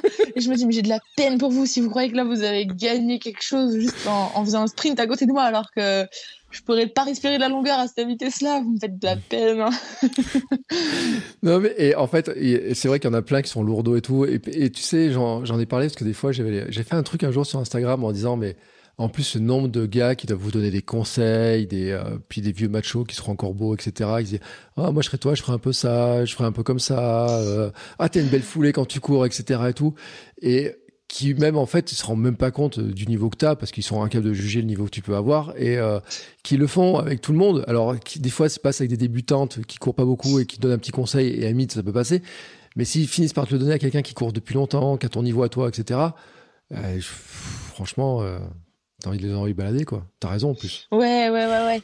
Moi, ça va. Il y a pas trop de gens qui me donnent des conseils, mais c'est plutôt, ouais, des. Mais souvent, c'est un peu des vieux machos, comme tu dis, qui à la piscine, acceptent pas trop de se faire doubler. Et puis, du genre, euh, ils, font exprès de pas laisser leur place, tu vois. Ou à la piscine, il y a, y a, aussi un peu un genre de, de code, euh, pas un code de la piscine comme le code mm. de la route, mais tu sais, il y a des trucs qui se font, des trucs qui se font pas. Genre, euh, quand t'es arrêté au mur et qu'il y a quelqu'un qui arrive, il va repartir et fait une culbute bah, c'est comme s'il est dans un rond-point, tu vois, tu, tu t'en sers pas avant lui, ça se fait pas. Et là, non, ils le font quand même, ils le font quand même. Et puis tu les doubles un mètre après, quoi. Et ils, sont, ils se disent pas dans leur tête, alors, je suis partie avant la personne, mais elle m'a doublé en une seconde. Est-ce que la prochaine fois, je ne la laisserai pas passer, du coup? Non, jamais Il continue, parce que c'est des irréductibles, quoi. ah là là. La piscine, ça, attends, attends, et je pense que quand même, le chlore doit, faire des drôles de dégâts sur le, sur le cerveau, parce que l'ami Armano, dont je te parlais tout à l'heure, il a fait la trace la France en course à pied et en swimrun, donc avec la piscine, etc. Et il me disait, mais il s'est fait engueuler dans des piscines, parce que le gars, il voulait absolument sa ligne, euh, il fallait pas le déranger, il y en a dit, c'est ma ligne à moi, etc. et tout. Et euh, j'ai l'impression quand même, parce que bon, sur la route, euh, tout le monde sait que la route appartient à tout le monde, mais des fois sur les piscines, c'est vrai que tu as, des un peu comportements un peu territoriaux, moi je trouve, dans le truc, en disant c'est ma ligne, c'est moi ma vitesse, euh, laisse-moi passer, etc je pense que ça dépend carrément des endroits, mais je pense mm. qu'il y a des endroits de petites villes euh, où il y a des vieux qui ont l'habitude d'aller à la piscine tous les jours et qui ont leur ligne pour eux et ils mm. veulent pas changer leurs habitudes. Mais j'ai l'impression que ça c'est plutôt les habitudes des, des personnes euh, qui sont à la retraite ou des trucs comme mm. ça où c'est vraiment devenu une routine pour eux et alors là ils sont incapables d'en bouger. Et je pense qu'à l'inverse, tu vas dans des super grandes villes. Euh, L'autre jour j'étais à Paris, je suis allée nager là-bas et là on était je sais pas moi 20 dans la ligne et là je pense qu'il n'y a pas de gens qui disent c'est ma ligne quoi. Ils se disent tous bon on fait comme on peut de toute façon il n'y a pas de place. je pense que, ouais, tu vois, je pense que ça dépend vraiment des endroits. Mais carrément, à la piscine, il y a, il y a un peu des gens qui, qui croient que c'est que pour eux, quoi. Alors que non, c'est à tout le monde. C'est à tout le monde et ils sont parfois un peu égoïstes, euh, comme tu dis, et ils ont pas trop les, les, les codes de comment, comment ça fonctionne, quoi. Et moi, ça m'arrive souvent de me faire moi engueuler, alors que entre guillemets, euh, c'est moi qui nage le mieux. Je veux dire, euh, enfin, c'est pas, pas techniquement, euh, pas en vitesse, mais je veux dire, c'est moi qui me comporte correctement dans la ligne. Comme euh, on est censé tous se comporter, il y a des gens qui, qui viennent m'engueuler moi pour me dire qu'il faut pas que je fonctionne comme ça. Et j'ai envie de leur dire, mais c'est vous qui avez pas compris comment ça marche. Moi, je suis allée en club de natation, donc euh, moi j'ai mon permis nageur. vous, vous venez là comme des touristes et vous savez pas faire. Mais euh, une ligne déjà, on tourne dedans et le trait au fond, et eh ben on nage pas dessus. Hein. Le mm. trait, on nage à côté parce que le trait c'est pour les gens qui doublent pas pour les gens qui nagent. Sinon, celui qui double, bah, il est en face. Et s'il est en face, et eh bah, il se prend quelqu'un dans la tête. Le trait, c'est la ligne de dépassement. et tu vois, il y en a, ils, ouais, ils planent, quoi. Puis ils croient que la ligne est à eux, ils, ils croient qu'ils ont acheté la piscine. Ouais. Bon, après, il y a ceux qui euh, nagent de travers aussi. L'autre jour, j'ai rigolé parce qu'il y a une mamie qui nageait de travers, qui s'est pris la, bande, mais bon, euh, bon, après, c'est, ça arrive. Et puis, alors, euh, le, moi, ce qui m'impressionne toujours, c'est ceux qui arrivent et tout, qui, qui, avancent à toute vitesse. Moi, je m'arrête carrément, je les regarde nager, tu sais. Je, je, je deviens spectateur, en fait. C'est-à-dire que je pense que je vois une personne qui arrive nager, tu sais. Alors, des fois, je regarde les bonnets, en plus, ça me fait rigoler, les bonnets. C'est comme le matériel en course à pied, mais des fois, les bonnets. Et l'autre jour, je le dis parce que je dis très, je rigole parce que je vois un gars et qui met le bonnet. Alors, je vois bien musclé tout, il met le bonnet et puis je vois, euh, euh, Cercle des nageurs Marseille. Je me dis, mm. oula, s'il vient dans ma ligne, j'ai un problème. Et effectivement, après, j'ai regardé nager, tu sais et tout. Et je peux, je vais incapable de dire le niveau qu'il avait. Mais tu sais, moi, j'ai regardé pendant peut-être 5-10 minutes, j'ai regardé, je dis, mais comment il fait pour avancer aussi vite notamment sur ses exercices avec une planche en battant des pieds comment il fait pour euh, pour arriver à faire ça tu vois moi je suis Enfin, tu vois, je, je deviens spectateur. tu mets des tribunes sur le mhm. côté, je regarde en fait, euh, parce que je trouve qu'en en natation, toi qui as fait de la natation très jeune, vous avez une technique et tout.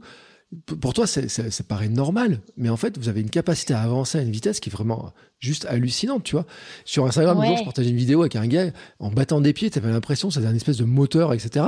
Et moi, je recule, tu vois. Je me dis, ouais, je vois ce que tu C'est quoi le truc? En fait, ben, en fait. Euh c'est un peu c'est un peu inné. Je pense que malheureusement ça peut pas s'apprendre euh, adulte, c'est trop tard. Surtout quand tu fais de la course à pied et tout. Non, je te jure. Parce qu'en fait moi je les vois les gens nagent en public et tout et j'en vois qu'ils sont des triathlètes, je le sais parce que je les connais comme ça euh, vite fait et je vois par exemple leurs pieds dans l'eau, ça mm. peut pas marcher parce qu'en fait ils ont le pied qui est relevé par exemple, tu vois, comme quand tu es debout. Mais mm. dans l'eau, il faut avoir le pied qui est allongé le plus possible, comme si c'était le prolongement de ta jambe. Et je pense qu'il y a des gens qui peuvent carrément pas parce qu'ils ont même pas la souplesse articulaire pour faire ça. Tu vois, je, mmh. pense que vraiment, même s'ils veulent qu'ils comprennent, eh ben, ils pourraient même pas. Après, c'est beaucoup de, de, sensations, de sentir l'eau. Donc ça, je pense que ça peut un peu s'apprendre. Tu vois, si on, si tu trouves un, un moniteur, un prof qui va vraiment bien t'expliquer ça, je pense que oui. Mais il y a, je pense qu'il y a carrément même des limites euh, après euh, physiques euh, par rapport au, on va dire, si, si, si tu fais que courir, peut-être que tu auras le pied trop rigide, la cheville pas assez laxe, par exemple. Mmh, ouais. Et à l'inverse, euh, moi, quand je me suis mis au triathlon en venant de la natation, j'ai eu des gros problèmes euh, au début pour la course à pied. J'ai chopé des périostites et tout parce que j'avais les pieds super mous, j'avais aucune voûte plantaire, j'étais un chamallow, donc c'était dur de courir. Et euh, je pense que ouais, la natation comme ça, ça, ça prend tout petit, enfin tout petit. je pense que tu peux commencer à 10 ans, ça va, mais pas à 20 quoi. Et c'est ça qui est compliqué, ouais. Bah, après, 46, moi, alors c'est encore pire. Oui, c'est ça. C'est ça. mais tu vois, voilà, moi, moi je, suis, je suis une bonne nageuse, mais je suis pas non plus du niveau euh, international en natation, euh, comme euh, peuvent l'être les. Ça se trouve, le, le, le gars que tu as vu là du cercle, ça se trouve, il fait les jeux, j'en sais rien. Voilà, moi, j'ai pas non plus un niveau phénoménal en natation, tu vois. Voilà. Personnellement, je suis déjà bien contente d'un jour d'avoir tapé 4,29 au 400. je suis déjà bien fière de ça, mais je suis super loin des standards du haut niveau en natation, tu vois. Mm. Pour une triathlète, c'est très bien. Pour une nageuse, c'est bien c'est pas très bien. Puis moi, j'ai un problème, c'est un problème de flottaison. Euh, j'ai des gros mollets, j'ai des grosses cuisses. Donc la flottaison, ça, elle est... ça c'est pas forcément rédhibitoire. Ça, c'est une question de, de, proprio. Parce que tu vois, moi, mm. j'ai pas le même gabarit maintenant que quand je nageais. Mm. Quand je nageais, j'avais quasiment pas de muscles, on va dire, sur le bas du corps. Et en m'étant mis au triathlon, je me suis beaucoup développé euh, quadri, ischio, mollet. Et ça mm. aurait pu changer ma flottaison, mais je flotte toujours autant. Donc euh, ça, c'est euh, plutôt comment toi tu vas le, le gérer. Mais ça, c'est pas rédhibitoire. Ça, tu peux avoir espoir. Euh, ça, c'est pas, c'est pas mort. Ah, ouf. Bah dis donc, ça me rassure. bon, en attendant, je suis bien content que sur la Yota, il y ait le pool boy, parce que ah, c'est le seul moyen, c'est le seul moyen pour moi d'avoir une flottaison qui soit. Ah, ça, c'est la passion des triathlètes. Le pool boy, ils peuvent pas nager sans. Moi, j'en connais qui nagent jamais sans, jamais. Ah jamais, jamais. Ouais, bah pour flotter justement. Hein, mais mais comment ils font en compétition après alors? Eh ben, il y a la combi, ça flotte le néoprène. Ah. Et oui, c'est vrai que j'ai vu je ne sais pas combien de personnes se réjouir de regarder les températures d'eau, à se dire oh, pourvu que je puisse nager en combi, pourvu que je puisse nager en combi, pourvu que je Et puisse oui. nager en combi et tout. Mm. Ah bah moi j'aurais préféré qu'elle y soit pas. et oui, parce qu'en fait, quand il y a la combi, ça aide les mauvais nageurs. Mais Et oui. les bons nageurs, ils font moins d'écart du coup. Ouais. En plus, moi je préfère mes sensations sans la combi, qui sont quand même plus naturelles. Bon, sur la Iota, Vichy cet été, euh, ça sera sans combi, donc ça trop Bah, facile. Lo- logiquement, non. hein. Après, ça dépend où est-ce qu'ils mesurent l'eau, mais normalement, il n'y aurait pas la combi quand même. hein, parce que franchement, si, si le cours d'eau, c'est l'Allier là-bas, c'est ça Ouais, c'est l'allié, ouais. Si l'Allier est même pas à 24 degrés au mois d'août, enfin, mois fin juillet, mhm. Mhm. non, quand même. Mm. Normalement, il n'y aurait pas la combi. Mais après, s'ils mesurent. euh, C'est-à-dire que si, si, si je me débrouille bien qu'en mettant un gros bac de glaçons quelque part au milieu euh, et en mettant le thermomètre au milieu, peut-être qu'on aura à faire descendre un peu la température. Voilà, là, je serais contente. Non, mais bon, euh, c'est vrai que bon cette histoire de, de flottaison, mais euh, tu sais, moi, j'en ai parlé avec un jour avec Marie Leleu et sur le triathlon, et justement bon, en disant un jour si je me mets au triathlon, je dis oh, la piscine, la natation, moi ça me c'est vraiment mon point faible et tout. Elle m'a dit ouais, mais tu sais toi quand tu, tu fais pas la course, tu t'en fous, tu pars dans les derniers, tu laisses partir la masse avec tous ceux qui vont se donner des coups à, à battre dans tous les sens, et puis après tu fais ton petit ta petite vie, tu vois. Elle m'avait donné ce conseil là. Ouais. Et euh, mais c'est vrai quand même que tu vois j'ai fait un swimrun et ma mise à l'eau, la première mise à l'eau sur le swimrun, Oh là là, c'était un peu la galère, tu vois. euh, Il faisait froid et tout. Puis swimrun, t'as ces transitions, tu cours, tu nages, tu cours, tu nages, etc. Ça me était devenu même à me dire, punaise, il y a encore un kilomètre deux à faire en natation. Alors pour toi, le kilomètre 2, il est vite fait. Mais pour moi qui nage, en plus avec des baskets, et alors, parce Ouais, que c'est un swimrun, Non, dis, franchement, ça change tout. jamais, je vais jamais Non, traverser. mais mon nager avec des baskets, c'est terrible, c'est le pire truc du monde. C'est super nul. T'as les pires sensations, euh, t'as des pieds qui flottent, mais tu peux pas faire des battements parce que ton pied il peut pas aller sous l'eau à cause de la basket. Puis d'un côté, ça fait quand même du poids parce que c'est Mm. lourd la basket mouillée dans l'eau. Enfin non, ça c'est affreux. Et ça, heureusement, à la Iota, il y a pas ce souci-là. Parce qu'en Mm. fait, c'est c'est un genre de swimrun, mais où t'as des pauses entre chaque, et donc tu tu vas pas à l'eau avec tes baskets. C'est à toi de faire la transition. T'as un parc euh, un parc de transition en fait où quand tu sors de l'eau, là tu mets tes baskets. Mm. Donc c'est quand même cool. Après, à la Iota, il y a un piège, c'est que le pool boy et les plaquettes sont autorisés. Mm. Mais ça fait beaucoup si tu mets les plaquettes dès le début. Donc moi, mon conseil, c'est de pas les mettre tout de suite. C'est d'attendre euh, au moins d'avoir fait trois manches pour les mettre, par exemple, à la quatrième et à la cinquième. Mm. Parce qu'en fait, si tu mets les plaquettes dès le début, tu vas te flinguer les bras, tu Mm. vas vraiment euh, tout donner, et en plus, tu n'auras pas la, la possibilité de rajouter les plaquettes sur les manches suivantes pour aller plus vite. Parce que tu vas plus vite quand tu mets les plaques. Donc c'est bien sur les premières manches d'essayer de réussir à faire les temps de passage, de te qualifier et tout, sans les plaquettes. Mhm. Puis après, hop, tu te, tu te gardes un petite euh, botte secrète, là, un petite astuce pour aller plus vite sur les, les deux dernières manches, par exemple, quoi. Ouais. Bon, sur les XP, vous, euh, enfin, les XP Elite et tout, vous êtes obligé d'avancer vite. Euh, moi, j'ai calculé même sur les XP, c'est- on a des petites distances, mais c'est c'est fait presque l'échauffement, la première boucle, en fait, où tu te dis, euh, Oui, y aller oui, cool, la quoi. première, tu peux, ouais, c'est ça. La première, franchement, tu peux y aller cool. Après, faut pas s'endormir trop, euh, parce que ça va vite après. Cinq minutes, en fait, entre, moi, ce que je crois que c'était entre la troisième et la quatrième. En fait, se qualifier à la troisième, c'était genre super facile. Et après, il fallait dire, hop, hop, hop, hop, là, attends, eh, oh, regardez, là, faut pas traîner, hein. Et, et le pire, c'était la dernière. Enfin, la Mhm. dernière qualif, donc à Ouais, la la fin de la qualif, quatrième. ouais. Alors là, là, en vrai, moi, je suis passée à pas grand chose. Parce qu'en fait, tu commences à être mort. Quatrième Mm. manche, je commençais à avoir super mal aux jambes sur la course à pied. J'étais trop mal. Et là, j'ai commencé à me dire, en fait, si tu craques, ça passe pas. Donc là, faut Mm. y aller vraiment, là. Oui, surtout que le volume euh, est gros, parce que toi, tu es sur la XP, Ouais. Donc ça fait 40 km, ouais. ça fait 40 km quand même à la fin, quoi. Donc ça fait Ouais, un, ouais, et en un fait- volume qui est important. Ouais, les, les trois premières manches, tu vois, tu fais 24 km, ça va, t'as pas trop mal en fait sur la troisième parce que t'es en train de faire le semi, c'est pas énorme. Et la quatrième, là par contre, pouah, faut se remettre en route, t'es au 25e kilomètre. Donc ton corps il dit non mais c'est bon là, qu'est-ce que tu fais? On a couru la distance habituelle là, c'est bon. qu'est-ce que tu fais là? Et tu dis non non, dépêche-toi, dépêche-toi, il faut passer la barrière. Tu passes le temps. Et alors là, la cinquième manche, j'ai cru que, je sais pas ce qui s'est passé, je l'ai pas senti venir parce que la quatrième elle est passée à peu près normalement. Et à la cinquième, en sortant de l'eau, au moment où tu sais, tu te relèves et que tu commences à trottiner pour aller à faire la transition, là, mes jambes, elles m'ont plus porté. Là, je me suis dit, oh punaise, 8 km, j'arrive même pas à aller jusqu'à mes baskets. Hop, hop, hop.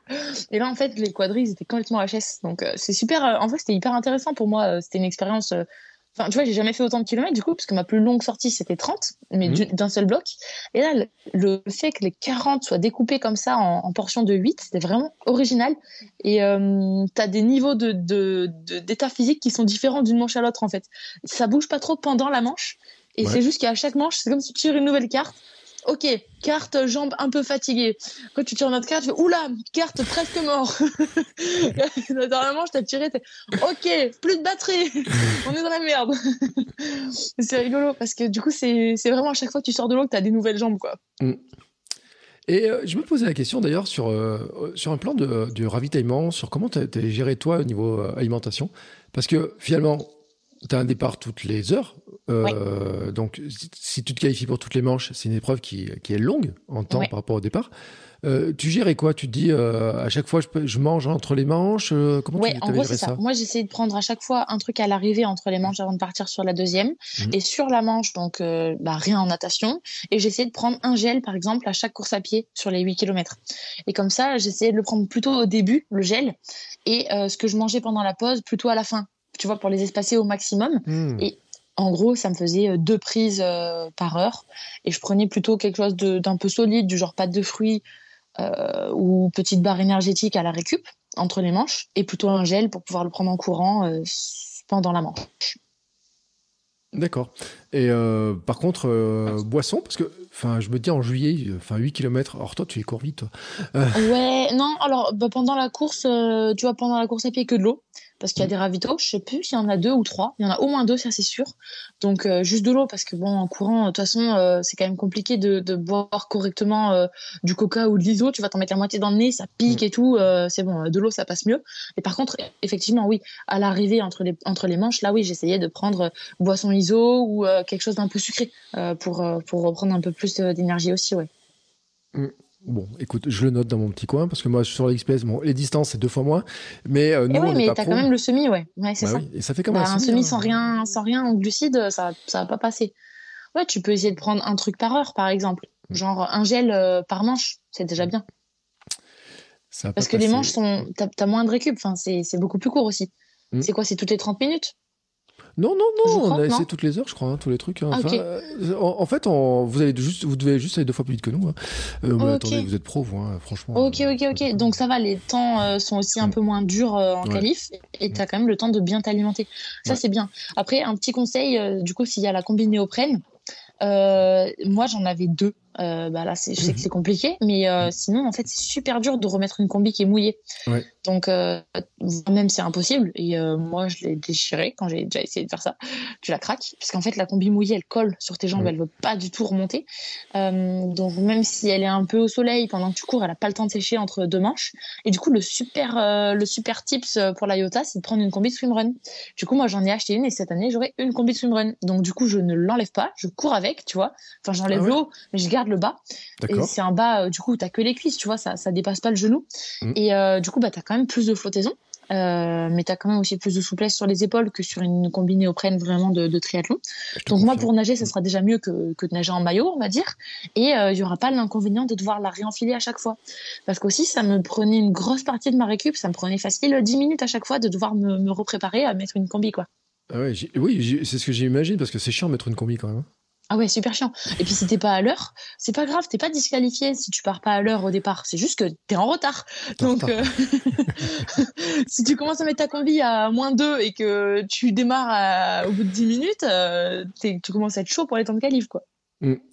Euh, non, c'est intéressant, mais c'est vrai que pour ceux qui ne savent pas, effectivement, les combis de swimrun sont, sont différentes. C'est pour ça qu'il y a des combis de swimrun qui sont spécifiques, Ouais. etc. Et, qui, Ouais, c'est ça. Elles sont plus courtes pareil. sur la jambe Mm. pour que tu puisses courir avec. Elles sont au-dessus du genou. Et euh, souvent, elles ont un zip euh, sur le ventre pour que tu puisses l'ouvrir et avoir moins chaud en courant avec. Et euh, sinon, carrément, t'enlèves les bras et tu, tu cours qu'avec le bas. En fait, tu, tu coinces les, les bras euh, de la combi au niveau de la taille et c'est- et c'est top pour courir. Ouais. Bon, écoute, euh, c'est le, c'est la petite astuce. Alors tu vois là, c'est le moment de noter là, les conseils et tout. Euh, N'empêche qu'il y a quand même la question de la préparation. Parce que tout à l'heure on l'a un petit peu abordé l'histoire de dire, il faut mettre du volume, etc. Mais comment on se prépare finalement, tu vois euh, Bah déjà, ça? va dépendre si c'est des gens qui ont déjà fait du triathlon ou pas. Parce que si on n'a jamais fait de triathlon, faut quand même se préparer au fait de passer de natation à course à pied. Mm. Parce que quand on n'a vraiment aucune expérience en triathlon, c'est assez déstabilisant. On a du mal, on trottine, on titube, on sait pas trop ce qu'on fait. Donc ça, c'est mon premier conseil, c'est d'abord de faire euh, un peu des enchaînements, du genre à la piscine ou si on peut dans un, lac ou quoi. on le fait plusieurs fois, mais pas forcément besoin de nager longtemps. Il n'y a pas besoin de nager 1000 mètres.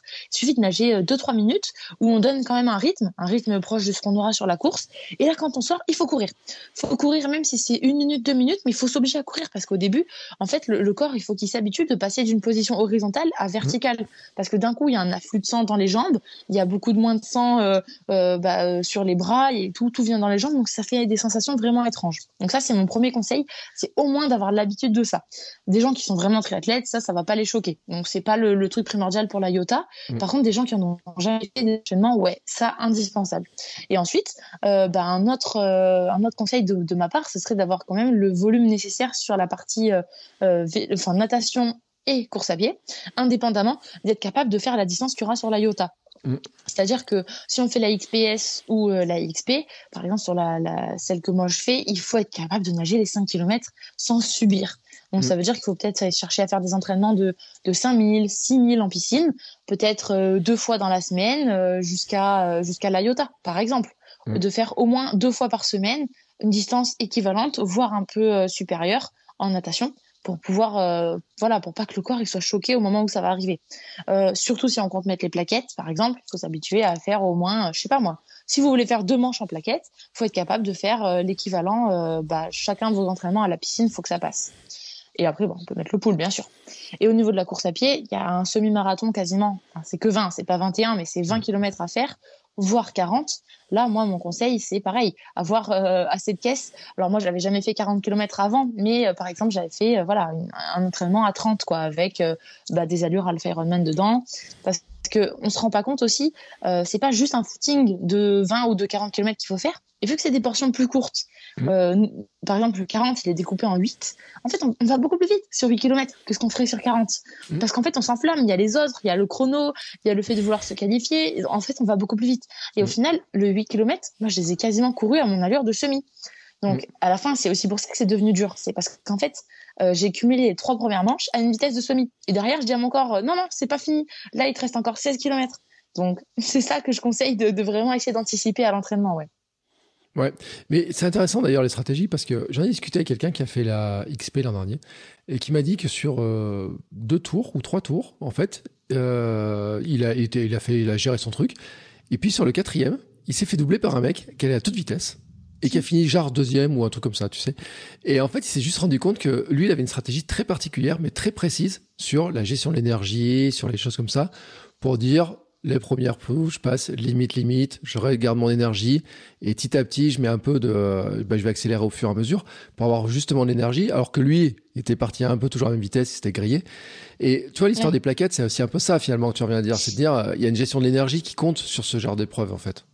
Ouais, ouais, ouais, carrément. Bah, en fait, vu que c'était un truc complètement inédit l'année dernière, qu'on n'avait jamais vu cette course avant, euh, moi aussi, je me posais la question comment les autres vont gérer? Est-ce que tout le monde va plutôt partir en dedans pour accélérer à la fin? Mm. Est-ce que ça va partir dès le début et qu'après ça va ralentir? Je savais pas trop. Et en fait, euh, moi, si j'avais eu le choix, ouais, c'est ce que j'aurais préféré faire. Tu vois, être en dedans, on va dire, allez, les deux premières manches, commencer à accélérer un peu à la troisième juste pour passer le temps, mm. et vraiment commencer à y aller euh, fort sur les deux dernières. Et en fait, c'est pas du tout ce qui s'est passé chez les filles euh, en pro. Il y a Margot Garabedjan qui a décidé de partir quasiment à fond dès la première. Sauf que du coup, vu que le classement il se fait au, temps cumulé des cinq manches, en fait, elle a pris une avance de dingue. Parce que sur la première manche, elle nous a quasiment mis cinq minutes. Mmh. Du coup, les deux manches d'après, elle était à côté de nous, mais elle avait toujours cinq minutes d'avance puisqu'elle était mmh. avec nous. Et en fait, après, tu te, tu te crées une avance comme ça. Donc, c'était vraiment dur à dire quelle était la meilleure stratégie. Est-ce qu'il fallait euh, partir fort dès le début avoir de l'avance et après essayer de tenir? Est-ce qu'il fallait en garder, comme tu dis, euh, comme a fait le, gars, et vraiment accélérer super fort les deux dernières parce que tu as encore beaucoup d'énergie quand les autres sont morts? C'est un pari en fait. Et honnêtement, je pourrais pas donner de conseils parce que euh, ça dépend des autres. Ça dépend des autres parce que le classement il se fait sur le temps cumulé des cinq manches. Mm. Donc dur à dire. Ouais. Alors sur, sur cette histoire-là, d'ailleurs, je crois que le, calcul se faisait différemment. Je crois que c'était après, c'était sur le, la dernière manche, le classement de la dernière manche qui comptait, mais faut que je regarde à nouveau le, règlement et tout. Puis, eh ouais, non, non, non. En fait, c'est le, temps cumulé. Mm. Donc, si tu fais 10 minutes mieux que tout le monde à la première et qu'après tu es ex à chaque fois, on va dire avec le, le, premier, bah t'as gagné mm. puisque t'as 10 minutes d'avance en fait. Mais la question, c'est si tu prends 10 minutes d'avance sur la première manche, est-ce que tu vas être capable de continuer à suivre les quatre manches qui suivent? Parce que si tu t'écroules aussi, euh, tu peux carrément soit ne pas être qualifié à la cinquième. Si tu t'écroules dans la quatrième, tu vois, tu, bah là, carrément, t'es es éliminé. Soit euh, tu peux arriver à la cinquième et, être complètement mort. Donc, euh, c'est un pari risqué. Qui avait marché en tout cas. Parce que Margot Garabedjan, elle avait réussi à remporter l'épreuve, mais c'est ouais, c'est dur à dire. Moi, je sais pas quelle est la meilleure stratégie, honnêtement. Euh. Ah oui, puis en fait, je suis en train de regarder le classement, le, règlement. Effectivement, il y avait cette histoire en plus de d'ordre inversé par rapport au départ sur la dernière manche. Euh, c'est ça. et du coup, sur la dernière manche, elle était partie avec beaucoup d'avance. Et, du coup, tu la vois pas. ah ouais effectivement, je comprends l'histoire des, stratégies. Eh euh, donc euh, voilà, bah écoute, c'est vrai que sur cette histoire-là, il faut, il y a un truc à gérer, hein, vraiment à, gérer cette histoire-là. Ouais, c'est ça. Dans tous les cas, il faut gérer son énergie perso pour être capable, mm. on va dire, de ne pas s'écrouler, d'aller au bout. Et après, stratégiquement parlant, là, là, c'est un choix. Est-ce qu'on en met beaucoup au début ou est-ce qu'on en garde sous le pied? Ça, honnêtement, ça, ça dépend des ambitions de chacun, on va dire, et un peu de la dynamique de ce que les autres font. Ouais, c'est ça. Et peut-être que d'ailleurs, il faut arriver à se dire, euh, j'ai ma propre, enfin, en tout cas sur les XPS, si on veut essayer d'avoir le maximum d'énergie pour passer, pour se qualifier pour le dernier tour, qu'il faut se dire, euh, je je fais pas trop attention à ce que font les autres et je garde mon énergie personnelle, quoi. Ouais, peut-être, peut-être. Bah, au final, moi, c'est ce que j'ai fini par faire et euh, bah c'est bien, mais c'est qu'après tu t'amuses un peu moins parce que t'es plus trop dans la compète en fait. Quand, quand les autres ont 5 minutes d'avance et que derrière euh, tu as aussi 5 minutes euh, de, de que les autres sont à 5 minutes de retard, il y a plus trop d'enjeux. Donc c'est un peu dommage. Moi j'aurais préféré être à la bagarre, euh, tu vois, jusqu'à la dernière manche. Donc c'est sûr c'est plus amusant quand quand t'es en compète jusqu'à la fin, mais c'est vrai que c'est aussi plus sécurisant perso de se dire oula bon là je vais pas en mettre trop parce qu'en fait je veux finir les 5 manches quoi. Ouais, stratégiquement, c'est une, c'est une question qui est, qui est, pas facile à trancher, hein, finalement, euh, cette gestion-là, parce qu'en mm. plus, c'est des formats qu'on connaît pas. Euh, oui, c'est ça. Et c'est complètement nouveau. Il n'y a, y a qu'une édition, en fait, sur cette course. Mm. Donc, on peut pas non plus euh, tirer des conclusions sur, bah, voilà, telle stratégie, ça a été prouvé depuis des années, c'est ça qui paye. c'est tellement récent. Dur à dire, ouais. Mais en tout cas, la, de, de la transition, effectivement, moi, j'ai travaillé en swimrun aussi. Et je confirme que c'est vrai que c'est pas facile de passer de l'un à l'autre, de, de, prendre l'habitude, etc. C'est euh, ceux qui font du swimrun, par contre, ont un gros avantage, c'est que ça, ils la connaissent par cœur cette transition-là. Complètement, ils savent forcément la gérer, ils savent très bien la gérer. Ils ont l'habitude des mm. combinaisons, ils ont l'habitude de ça. D'ailleurs, c'est pour ça qu'il y a beaucoup de swimrunners aussi qui sont engagés hein, et qui, connaissent très très bien cette transition-là je trouve qu'une transition qui est vraiment atroce, c'est euh, rentrer dans l'eau après avoir couru. Mm. Ce que as, ce que tu dois vivre du coup en swimrun, parce que c'est vraiment terrible. T'es hyper essoufflé, t'as les bras qui, qui brûlent direct, tu tu t'es pas très bien placé, tu as besoin de respirer beaucoup et tout. Et ça du coup, qui est quand même assez atroce à vivre, ça, ça n'existe pas sur la Yota. Ça, moi, je suis plutôt contente parce que franchement, je préfère courir en sortant de l'eau que nager en revenant de la course à pied. Ouais.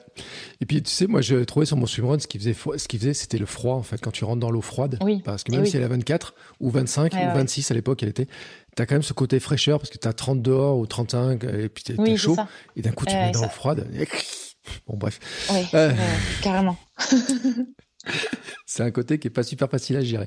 Euh, ah T'as d'autres conseils d'ailleurs, tiens, pour préparer. Euh, donc, on a parlé euh, alimentation, on a parlé toi de ta stratégie combi, on a parlé stratégie, on a parlé de volume d'entraînement, on a parlé de travailler les transitions. Ouais. Que s'il reste un peu travailler Là, ça commence à être quand même pas mal global. Hein. On, a, quasiment tout englobé. Euh, non, après, euh, bah, moi, mon conseil, c'est quand même de, calculer un petit peu à l'avance par rapport à ce que vous êtes capable de faire, euh, les vitesses que ça demande, en fait, de se qualifier pour mm. pas vous retrouver euh, surpris. C'est trop dommage, par exemple, de ne pas passer le, dernier cut, euh, de s'arrêter à la quatrième manche. Donc ça, je, je, pense que le conseil, c'est de, de calculer à l'avance, par exemple, euh, d'estimer à peu près combien de temps vous allez mettre dans l'eau et donc à quelle vitesse ça vous demande de courir sur la, la, partie course à pied. Comme ça, si vous voyez, je sais pas moi, que vous avez fait 30 secondes de, de moins bien que ce que vous avez calculé en natation et que vous deviez courir derrière, je sais pas, à 14 km heure, et ben vous savez que faut, faut aller un peu plus vite, quoi. Là, go, faut partir à 14 14-2, faut prendre des risques. Et vaut mieux tout donner pour passer la dernière qualif, plutôt qu'en garder un tout petit peu sur le pied en se disant ah je le garde pour la cinquième manche et de pas être qualifié, trop dommage. Donc euh, moi mon ouais mon, autre astuce ce serait de se dire euh, voilà calculer vraiment à quoi correspondent les temps de qualif pour être sûr de pouvoir essayer d'aller le plus loin possible. Ouais.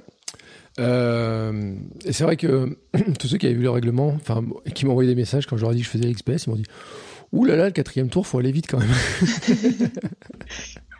c'est vrai qu'il faut pas s'endormir. Ouais, il faut pas s'endormir. Euh, je rappelle sur les XPS, pour ceux qui n'ont pas en tête, c'est 25 minutes pour faire euh, 0,5 de Ouais, 500 mètres de natation et 4 km à pied. Alors, euh, bon, euh, voilà, faut pas traîner non plus quand même. Ouais, faut pas traîner, hein, parce que 500 mètres de natation, admettons que ça nage euh, une 30, ça fait, ça fait 5 euh, fois 1,5, on est déjà à 7 minutes 30. Mmh. Il y a quand même la transition à inclure. Mmh. là, on va compter au moins, franchement, c'est chaud de mettre une minute. Hein. Je pense qu'il faut compter au moins une 30. D'accord. Et encore, c'est une transition rapide. Hein. Ouais. Donc là, on est déjà à 9 minutes. Et euh, ça veut dire qu'il en reste, euh, bah, euh, c'est ouais, voilà, 16 pour faire pile 4 km, ça fait 15 à l'heure. Faut pas chômer. Ça fait une 30, 1 minute 30 de transition et 15 à l'heure. 4-0. Go Bon, eh ben écoute, tu me rassures pas sur cette histoire-là.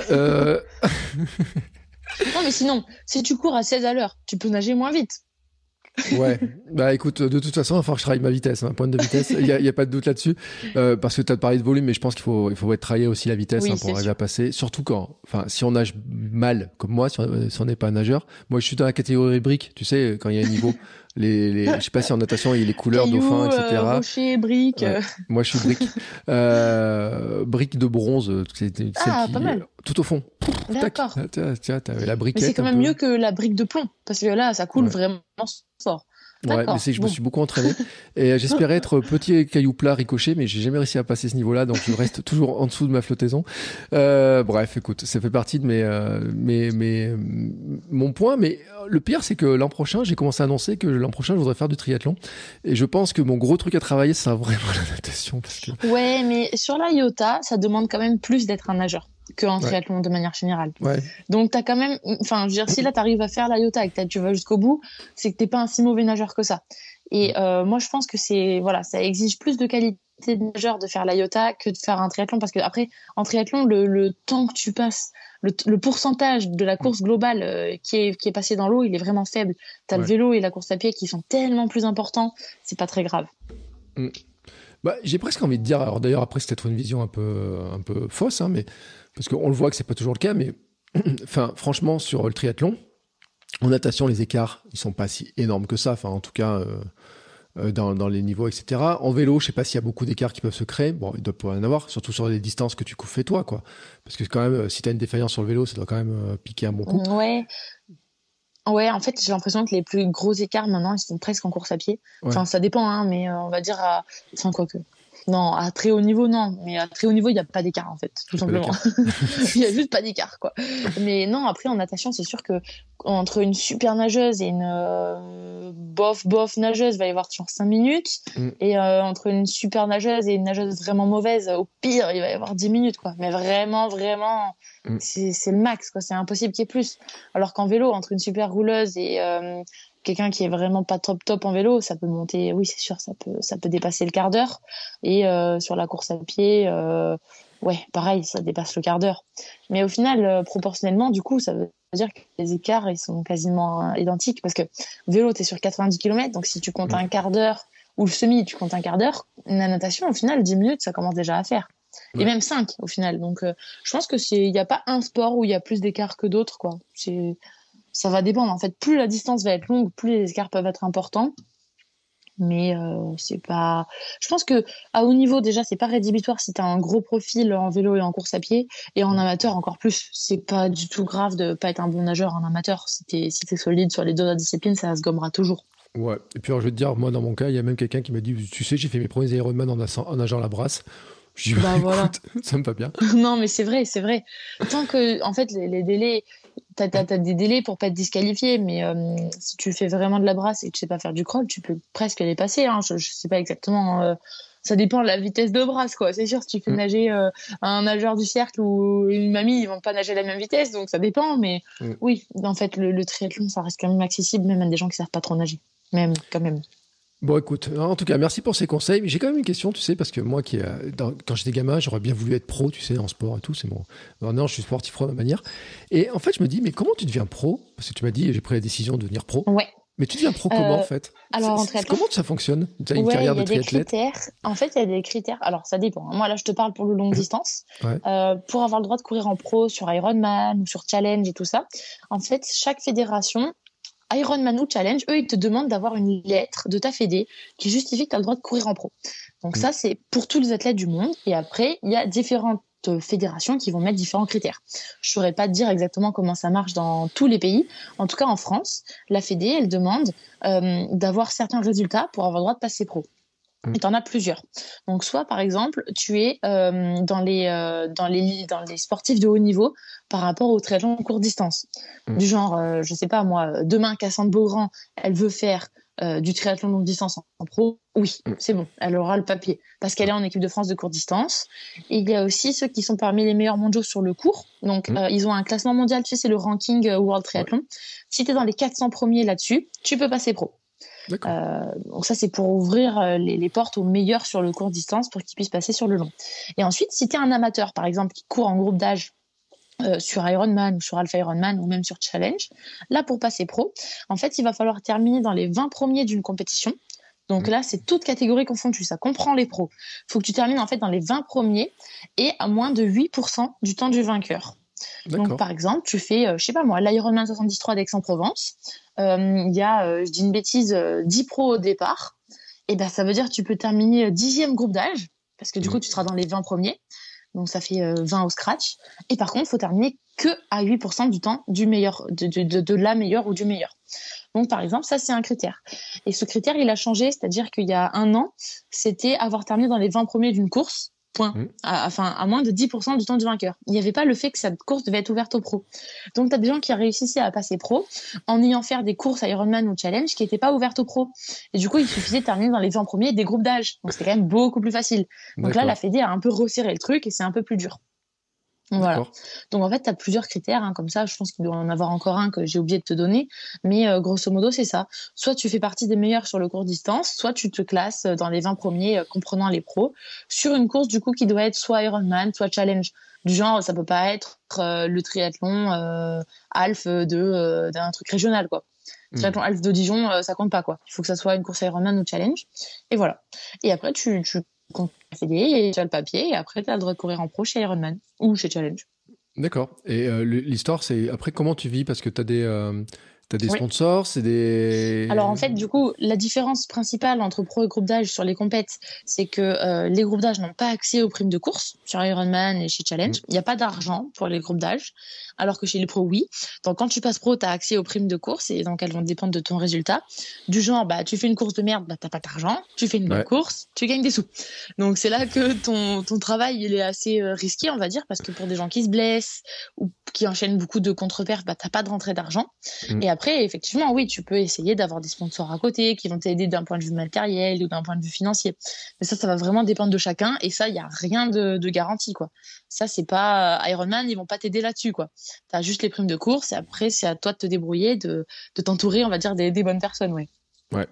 Euh, bon, tant qu'on y est, euh, toi, tu as des partenaires, tu as des sponsors? Tu peux les citer, hein, de toute façon, parce que autant. Ouais, ouais, bien sûr. Hein. Mm. Euh, bah, du coup, moi, euh, ça s'est construit sur plusieurs années. Hein. Ça fait mm. longtemps que, que j'essaye de, bah, de bosser là-dessus, puis que j'essaye d'avoir les résultats aussi qui, bah, qui, qui s'améliorent d'année en année. Donc, du coup, moi, maintenant, euh, par exemple, je sais pas, parmi mes partenaires, il y a Alltrix, dont tu parlais mm. tout à l'heure. Là, on fait le jeu concours pour gagner une paire de, de Nike cette semaine, une paire de Pegasus. J'ai aussi des marques bah, de, de, triathlon, forcément spécialisées, comme Ikoi, la marque de casques et de lunettes et de vêtements. J'ai aussi euh, Cube au niveau du vélo. Ensuite, j'ai les roues euh, Mavic, j'ai les pneus Schwalbe. Euh, donc ça, c'est une marque allemande comme Cube. toujours une marque allemande, je suis chez Selfish pour la partie natation. Ensuite, j'ai aussi Compex mm. et Garmin qui sont euh, qui sont un peu plus récents, qui sont arrivés l'année dernière. Et j'ai aussi euh, le team euh, team Xefi Triathlon. Xefi en fait c'est une entreprise d'informatique et c'est d'ailleurs eux qui organisent en fait l'IOTA. Mmh. C'est le, le, partenaire principal de, de l'IOTA XP et de l'IOTA XPS. Donc voilà, ça fait quand même pas mal de, ça fait une belle équipe on va dire qui qui me suit et c'est super aussi de bah, d'être accompagné comme ça parce que ça aide beaucoup.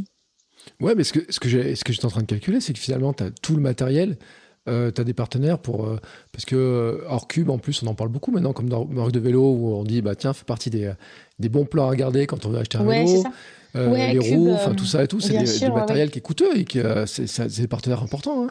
Ouais, c'est ça, ça aide beaucoup parce que déjà quand tu as l'aspect matériel en moins, c'est quand même euh, tu, tu, respires forcément beaucoup plus parce que mm. le triathlon, on n'en parle pas trop mais c'est quand même un sport qui est qui est... en fait, c'est bizarre parce que c'est un sport qui est à la fois super cher et à la fois pas du tout parce que quelqu'un qui a pas beaucoup d'argent, il peut quand même commencer. Si tu cherches pas à avoir le meilleur matos du monde, il faut juste un vélo et un casque et une paire de baskets, c'est pas mm. énorme. Par contre, quand tu commences à vouloir avoir le meilleur vélo du monde, le meilleur casque et le truc le plus aéro, et les nouvelles paires de chaussures, et les semelles carbone, et le truc, là, c'est sûr, là, t'es, là, faut, faut y aller, là, c'est super cher. Mais donc, euh, oui, c'est sûr, forcément, ça, ça aide beaucoup. Donc, euh, je, si aujourd'hui tout ce projet, il est viable, c'est aussi grâce aux sponsors, bien sûr. Mm. Non, mais c'est vrai. Et puis, tu as raison hein, sur l'histoire, parce que le triathlon de Vichy, quand je regardais là sur les, euh, sur le, je crois que c'était sur le S, je regardais, il y avait vraiment tous les parcours, un peu tous les gens et tout. Mais ce qui est marrant, c'est que tu avais quand même l'impression, il y a un gars, enfin, qui avait un vélo qui, qui était profilé, qui avait un, tout le truc et tout. Il était loin d'être premier, hein, je peux te dire. Et les premiers devant, il y en avait certains qui étaient, qui avaient en, apparence, en tout cas, du matériel qui était moins clinquant, moins pétant, mais alors qu'il lui avait mis une sacrée, euh, une sacrée claque. C'est vrai que ça, c'est souvent des illusions. Hein. En triathlon, euh, t'as as des gens qui disent, ouais, ils doivent être super forts parce qu'ils ont du matos de fou. En fait, pas forcément. Mais en fait, moi, je trouve ça sympa parce que ça veut dire qu'il y a des gens qui se font plaisir à avoir du mm. beau matos. Et c'est bien parce qu'au final, bah, ils s'amusent, ils se font plaisir et ils ont, il n'y a pas besoin d'être le meilleur mondial pour avoir un matos de ouf. Si tu as envie et que tu peux le payer, bah autant se faire plaisir, c'est cool. Ouais, bah tu sais, c'est comme sur le, les statistiques montrent que le carbone, quand tu cours à pas très vite, ne sert à rien, mais ça fait quand même plaisir à certains de courir. Ouais, et puis c'est quand même du confort aussi, parce qu'on parle beaucoup des semelles carbone, mais enfin moi par exemple, je cours avec les Next ou les Alpha Fly, et mm. moi ce que je sens surtout, c'est surtout la mousse et l'amorti qu'il y a. C'est surtout ça moi que je recherche. Demain tu me proposes une paire de chaussures comme ça où il n'y a pas la semelle carbone, mais il y a autant d'amorti. Je sais même pas si je veux voir la différence des fois, peut-être même pas. Mais c'est surtout moi je trouve le confort, tu sens beaucoup moins les impacts. Donc, euh, même des gens qui ne courent pas vite et qui vont pas bénéficier du carbone, bah, tant mieux qu'ils se prennent des next. tant mieux pour eux. bah écoute, et tant qu'ils se font plaisir. Bah ouais, c'est ça. Euh, Puis du coup, peut-être qu'ils euh, auront le sourire. oui, mais en fait, c'est tout, tout, ce que je souhaite aux gens. C'est-à-dire que bah, ouais. qu'on ait le sourire sur les courses, que les gens soient contents d'être là, de finir, etc., et de s'amuser. Mm. bon, bah écoute, c'était vraiment super cool de t'avoir. Euh, eh ben, écoute, avec plaisir.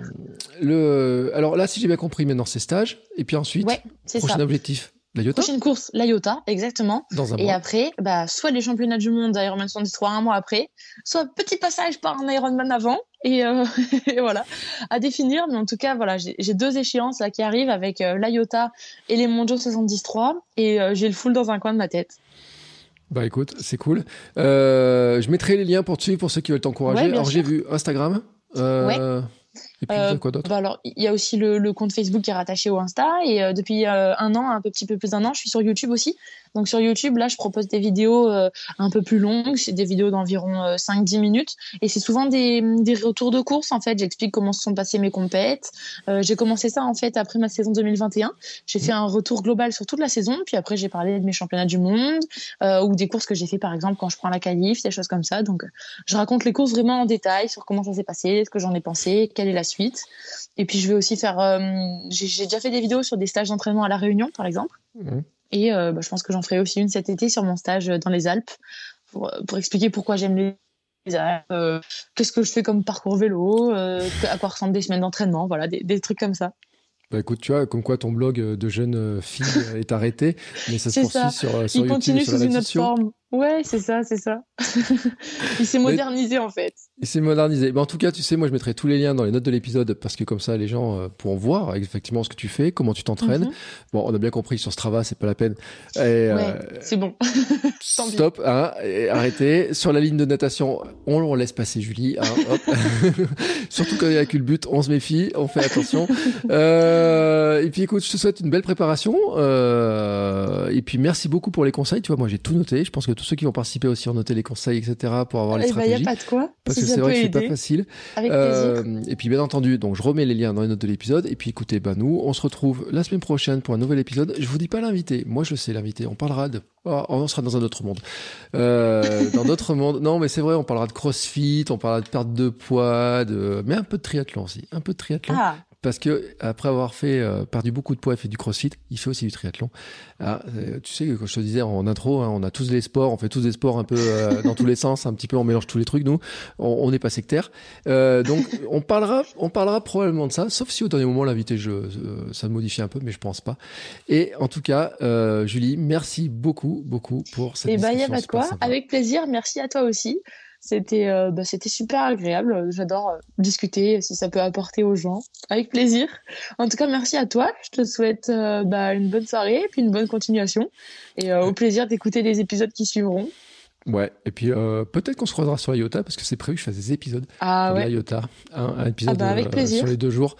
Euh, moi, l'allié, tu sais, je vois presque depuis ma fenêtre de la maison. Donc, je regarde tous les jours. Je me dis, oh là là, dans un mois, il faut se tromper là-dedans. Et écoute, on fera bien à ce moment-là. Et si je te recrois, je te demanderai comment ça s'est passé. Merci, Julie. Ouais, bien sûr. Bah, écoute, bon entraînement d'ici là. Et puis, on se voit à la IOTA alors. Merci. Ciao.